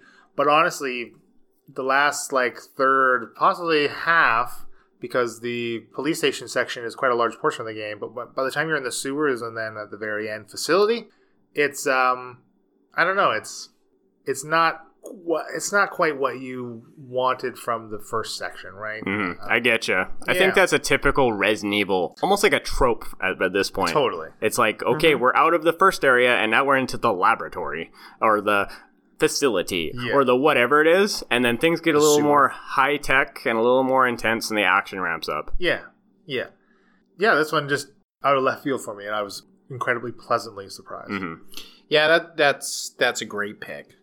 Yeah, I think that was a, a phenomenal game. My next is my second walking simulator on the list, which is Layers of Fear, also from 2016. Good year for walking simulators. Layers of Fear is the most traditional walking simulator you could ever have. You literally walk into a room, the door suddenly shuts behind you, you can no longer go back. Uh, it's because it renders in such a high amount of detail. It's incredibly immersive. It's incredibly scary. Um, I did not find the story predictable. Um, maybe some general themes where it ended, but the scares were not predictable, and they were not all jump scares. They were very psychological scares. Paintings would start to warp subtly, weird sounds.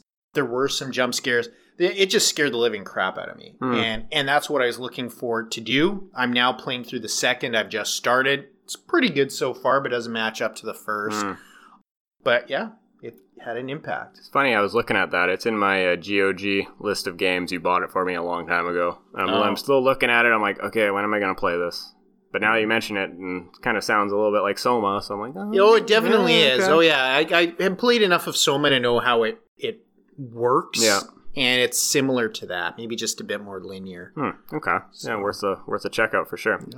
All right, uh, number six is uh, Legend of Zelda: Breath of the Wild. Yeah, Another open world title. It seems to be a trend on this list. Um, Cool. My number six is. Hey, Nintendo is relevant. Leland. well, you know what? Moby will probably get to this at some point.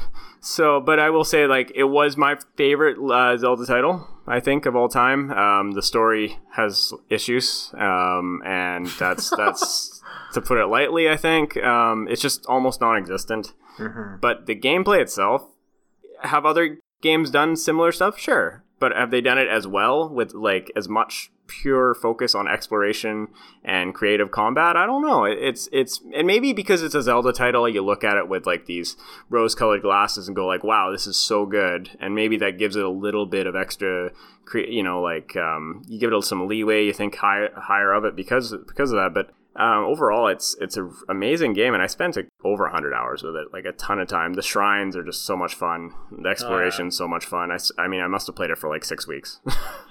wow. yeah, Yeah, I mean, uh, at this point, uh, it's very much like Avatar and Cloud Atlas. I will never play a Zelda game, uh, despite probably would love Breath of the Wild from all what you guys have said about it. I mean, I love open world exploration and stuff. I'd probably dig the shit out of that game. But like at this point, it's just principle. Like, You you make it sound like it's not a choice. It's like this- not. I just I can't play it. I love it to death. I'd love the living fuck out of it, but I can't play it. I I I cannot. I cannot. you can. You must. well, how? I can't. I mean, Okay, we've talked about this. A Switch. A Switch will unlock all these different games. I know, and I. All right, I would, and I, okay. Obviously, I would play all these games if I were to purchase a Switch. That's probably never going to happen. So Okay. I can't Get with the rest of Western civilization. Well, Leland. apparently, everyone's got a fucking. Everyone's got a fucking Switch or multiple Switches. It's got a couple Switch Lites yeah. to keep in the bathroom. Switch for every occasion. I got a bathroom switch. okay. My number six, Alan Wake. It did make my list. I just remember when this game came out, uh, I absolutely fell in love with it. The gameplay was stellar. Oh, I just love the the light and shadow mechanic and the whole flashlight being your most powerful weapon, basically. The story was interesting, I suppose. Um, kind of weird. I really p- couldn't even tell you now what exactly the thing is about. Also, I think something that drew me to it in my younger age because I think this came out in 2010, right? This is on the cusp. of- Is I think it was 2010 or 2012. It was yeah, very early. very, very Yeah. Close to the beginning of this decade. But I mean, Alan Wake, the main character is a writer, and like a writer is the only ever thing I remember growing up ever wanting to aspire to. Mhm. Um, like literally the only thing I've ever been like, hmm, that would be cool. And you're like, wait, that writer has a wife? I'm sold. boom. um, so I don't know. Maybe that like weirdly drew me to it, but I just the gameplay just really caught me on this one, hmm and I I played it two or three times, like back to back to back, Yeah, me too. and uh, uh, I mean I got all the DLC for it, which was not as good as the the main game because they went more on.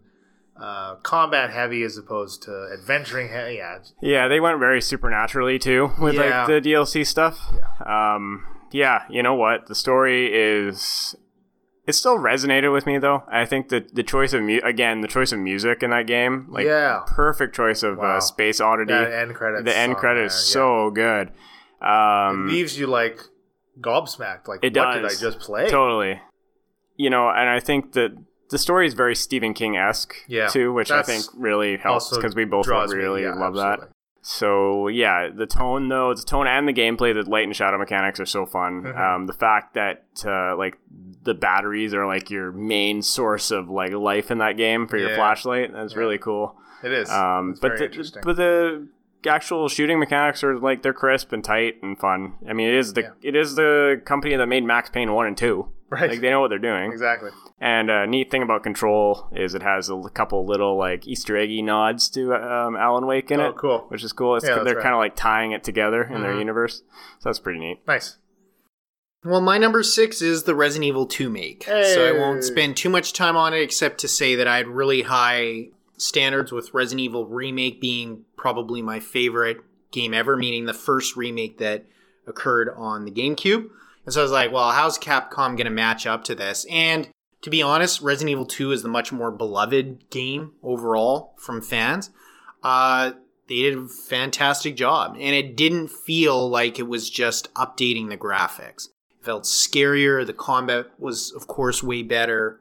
I don't have too much bad to say about it. We all loved it. Except for Sherry Birkin parts.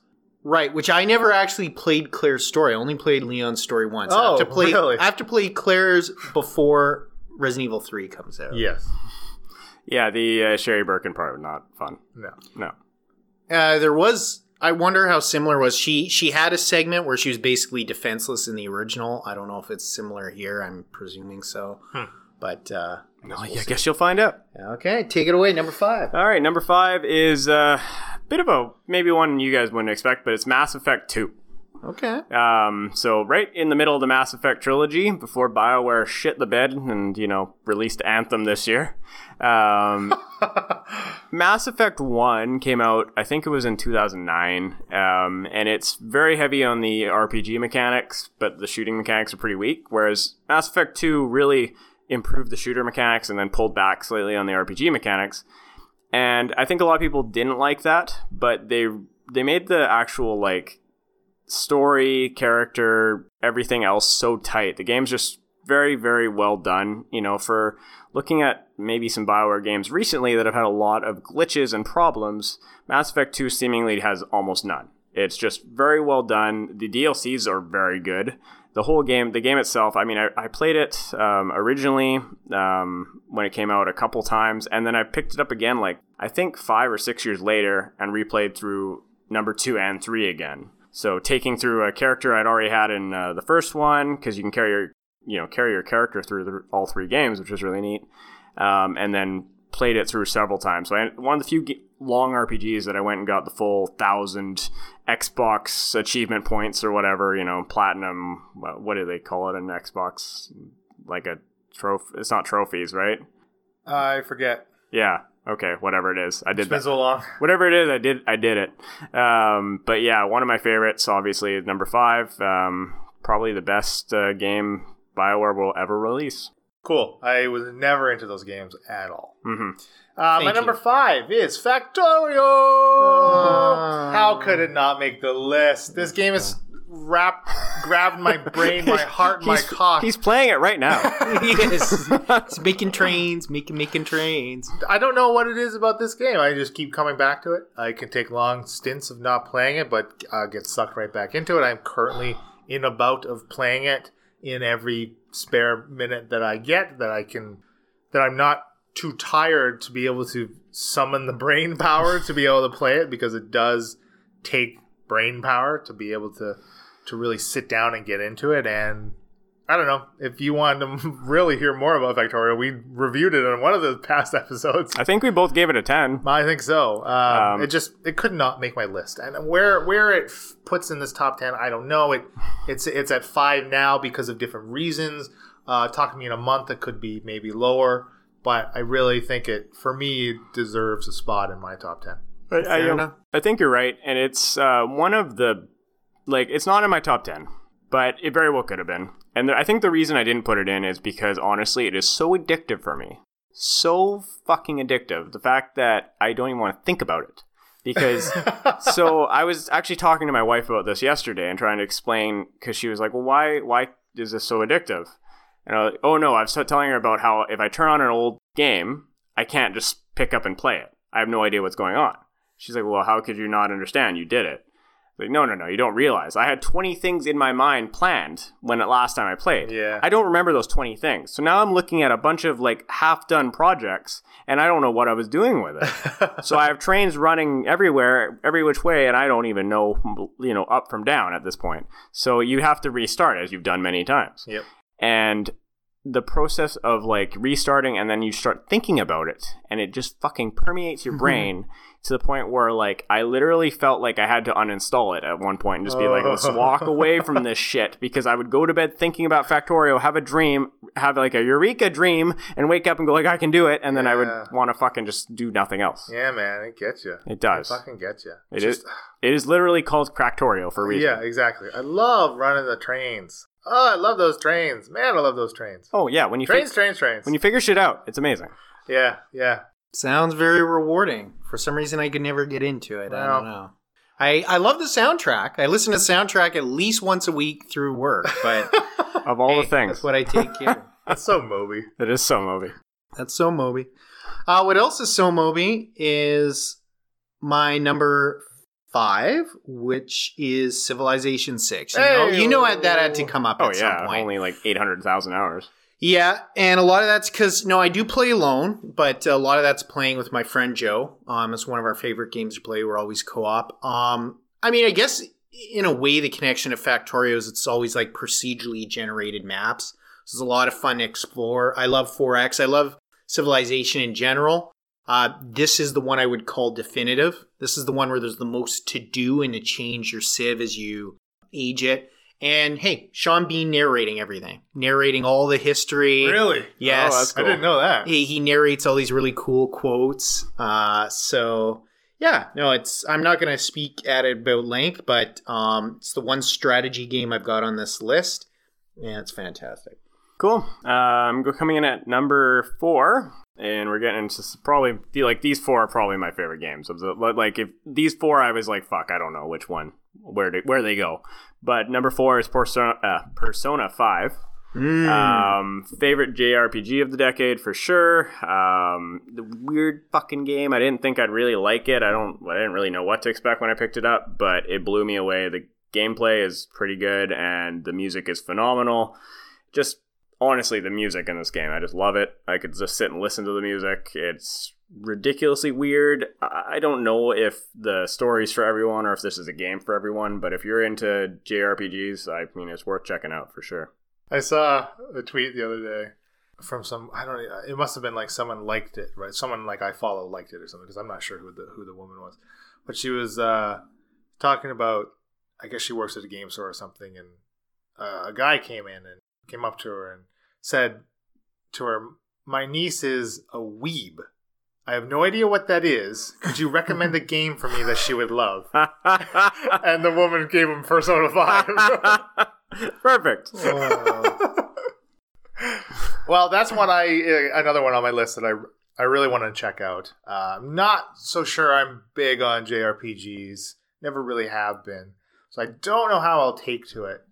Yeah, I'm not sure. Like, I would never recommend it to you, Yeah. but you might like it. Again, if I could get it for cheap, I'd certainly play Yeah. it. My number four is Bioshock Infinite. Mm. This is it's really because of the Bioshock legacy. I mean, uh, Isn't it? Yeah. Yeah. That's why it didn't make my list. Yeah, I know, but I just I need to shoehorn a Bioshock entry into the, every decade. Of, My my first thought when we were doing this was Bioshock, and I was like, oh, 2007. Fuck. yeah, yeah, no, no. I mean, I I really liked Infinite. Mhm. I Yeah. liked it more than I think a lot of people did. Um, I played it multiple times. Yep. I I really dug the story, as strange as it kind of was. I don't know, it, but it was like that a good kind of weird, right? Like the end of it, like kind of you kind of leave you scratching your head still a little bit, but you also kind of understand what happened. Yeah.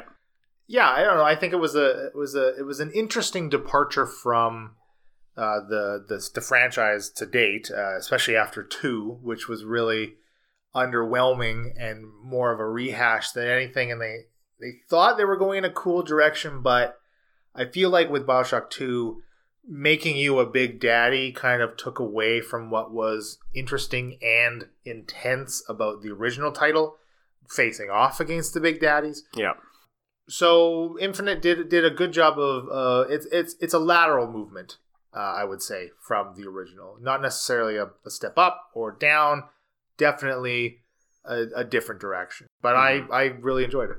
Yeah, I'd say I prefer the combat style of the original Bioshock.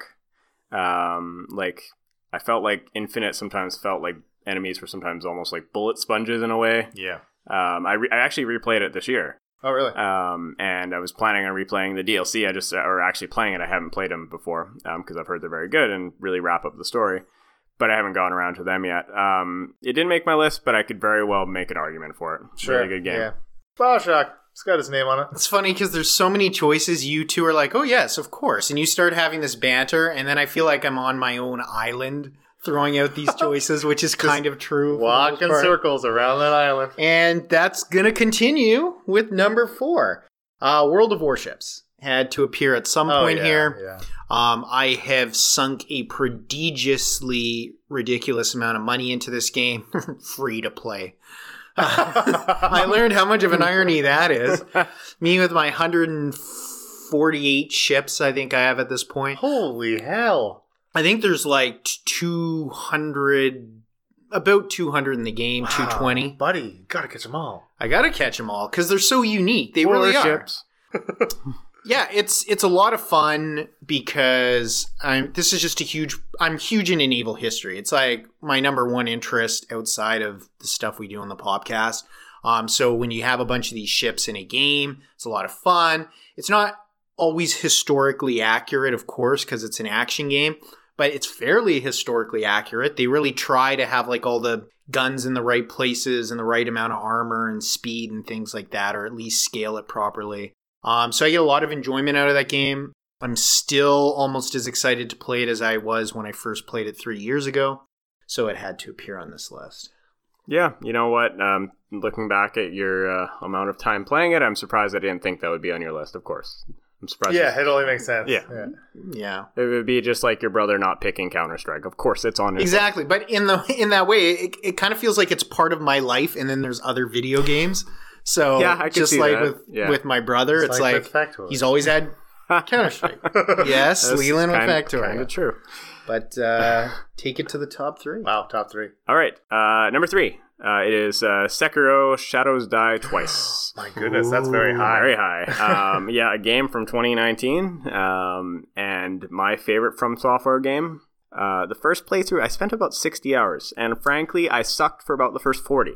And then I, then suddenly it clicked, and I realized there's like this rhythm to the game and a rhythm to the deflection mechanics, because the game plays a lot different from other Soulsborne games, where I found in Soul, other Soulsborne games, you're really just trying to get a hit in or a couple hits in, learn patterns, and get away before you get punished. Whereas in, in Sekiro, you're trying to get in, stay in, and then basically you're breaking their guard down. So using in their face deflection and then and attack. So you're basically breaking down their their guard meter, whatever, and then trying to get an instant kill, you know, or bring down one of their little health bars or whatever.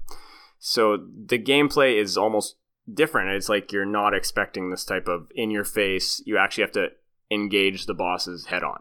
And at first, that was fucking with my head because I'm so used to like running for, for my dear life and trying to like cheese my way through these fucking games because I sucked at them. And then suddenly with this game, it clicked and I was good.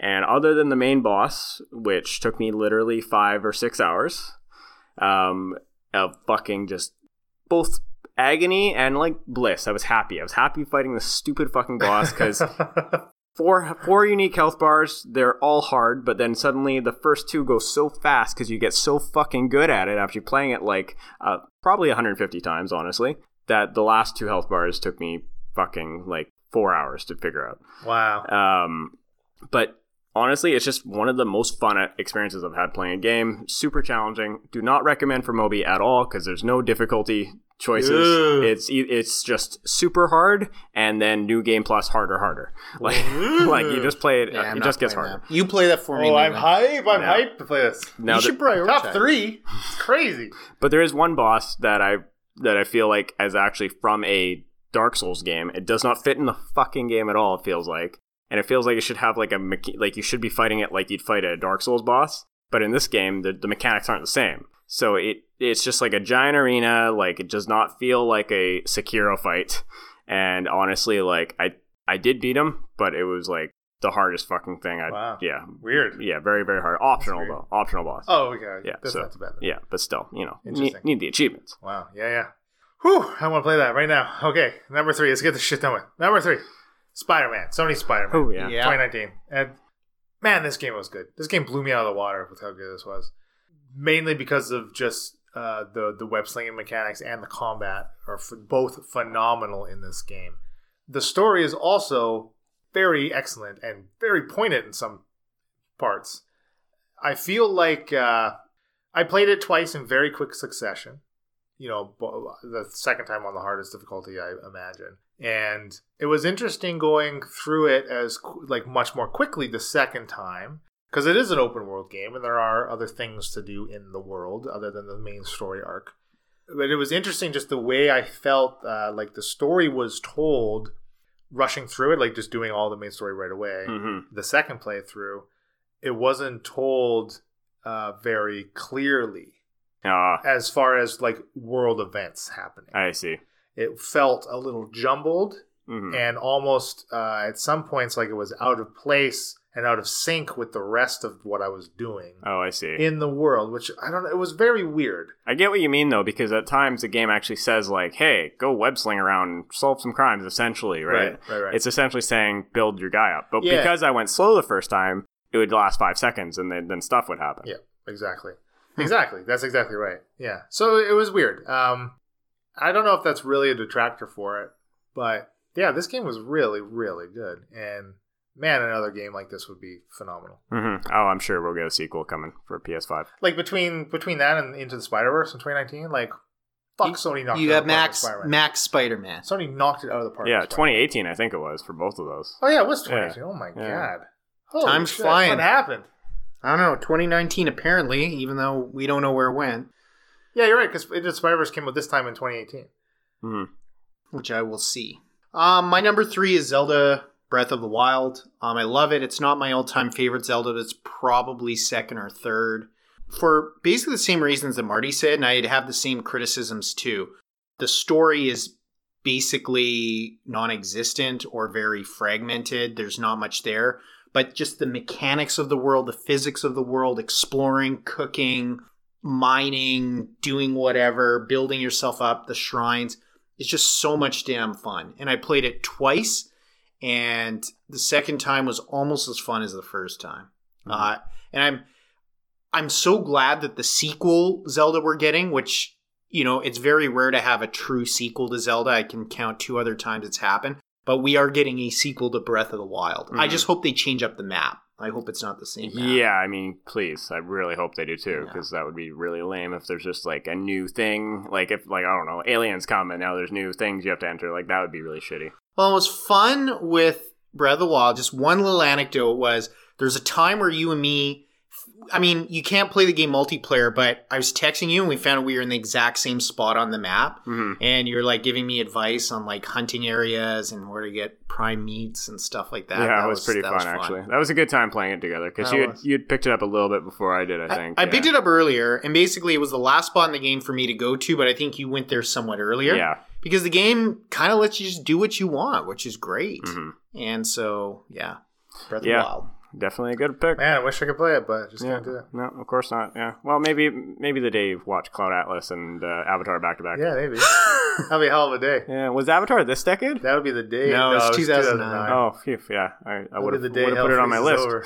Uh, Okay, number two. Where are we going? number two, Resident Evil 2 remake. Wow. I fucking love this game. It's probably my Wow. it's my favorite game this year. Obviously, um, Wow. Between that and Sekiro, I played them back to back. It was like I don't know, like An orgasm? oh, it was like a thousand. It was like exploding fucking son of orgasms. Power of a thousand exploding suns Yeah. in my pants. Yeah, exactly.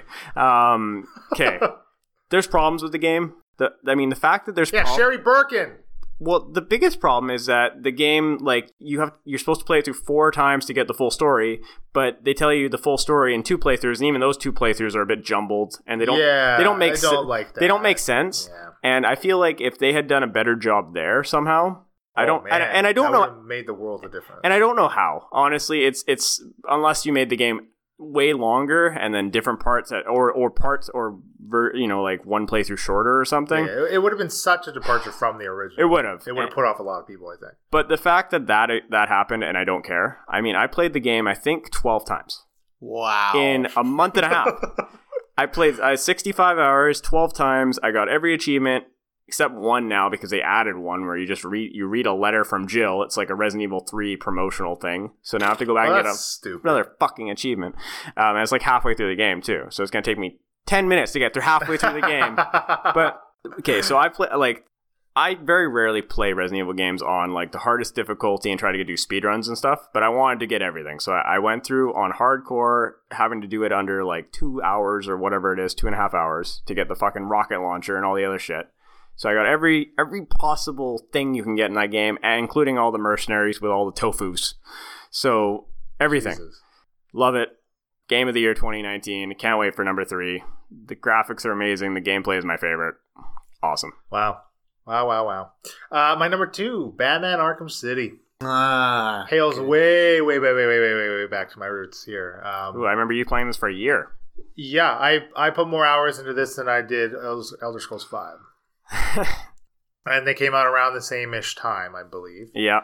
Man, I, I, this game was so, so good. It was such a great follow up to Arkham Asylum. It blows Arkham Asylum out of the water. It took everything that was shit about Arkham Asylum as far as story and and, and boss fights, all the complaints that people had on Asylum, and just Just beefed fixed it up. Beefed it up. They've expanded the world, not too large to be ridiculous, but I think it was just large enough. You had so much mobility just with your your grappling hook around this small portion of Arkham's. Hmm. Um, and of course, I mean Kevin Conroy as Batman is my Batman. How can Yeah. I not love that? And Hamill as the Joker. I, how can I not love that? How can I not love those?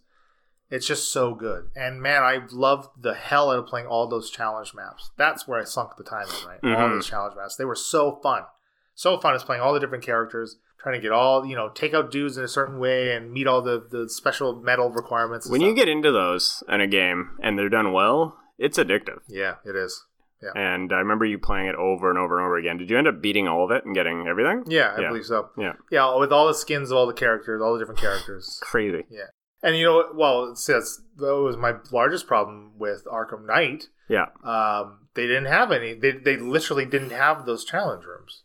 Wow. Yeah. So that's what I was looking forward to again. Yeah. That is a huge part of its predecessor no, that I missed no out on. challenge rooms? It was. It was. It was. What? What was it? It was. Oh, it, no! It was like little markers around the map that were kind of similar, Oh, but it was oh, okay. more it was more to be ingrained in in the world itself. right, as opposed to an add-on that was like you know you could A be- whole other menu. It was, Yeah, it was literally very a whole other challenging. section Yeah. in Arkham Okay. City. Yeah, So I was incredibly disappointed yeah, I with could see that. Yeah, Cool. but yeah, man, I love that game.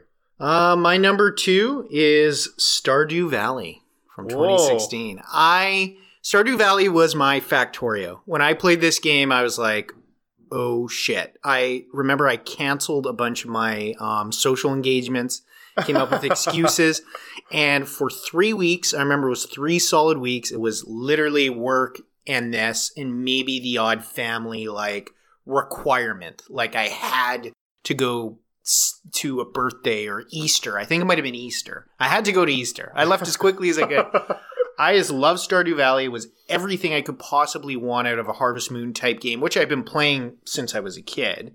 And I ended up buying it for. Th- uh, did I buy it for three platforms? I think I did. I have it for Switch. I have it for PC. I could swear though I had it for a third platform somehow. But anyways, I've got at least for those two, and beat it a few times. Got like four years in. Restarted it even this last week, and it was kind of like a Factorio thing. It's like I can't. I got other games to play. People have bought me Uh. gifts. I'm like I can't get back into it. Honestly, though, we need to get back in that multiplayer shit. We do. I That was love fucking That fun. is That fun. That was fun. That was It's really still saved. fun. We got to do it. yeah. Yeah. Let's yeah, we gotta figure that out because I have a feeling like we lost some stuff because we didn't just like transfer all the stuff to the one character. Because I think Oh. I think there's like some issues there. Oh, interesting. Yeah, Well, worst case, as long as we can, you know, yeah, commit to play a few hours every few weeks, yeah, then we can restart one. But Mhm. I I'd be down to figure out where we were. That was yeah. a lot of fun. That was fun. That was like a we played for five hours. Yeah, straight. somehow five hours went by, and we're like, what?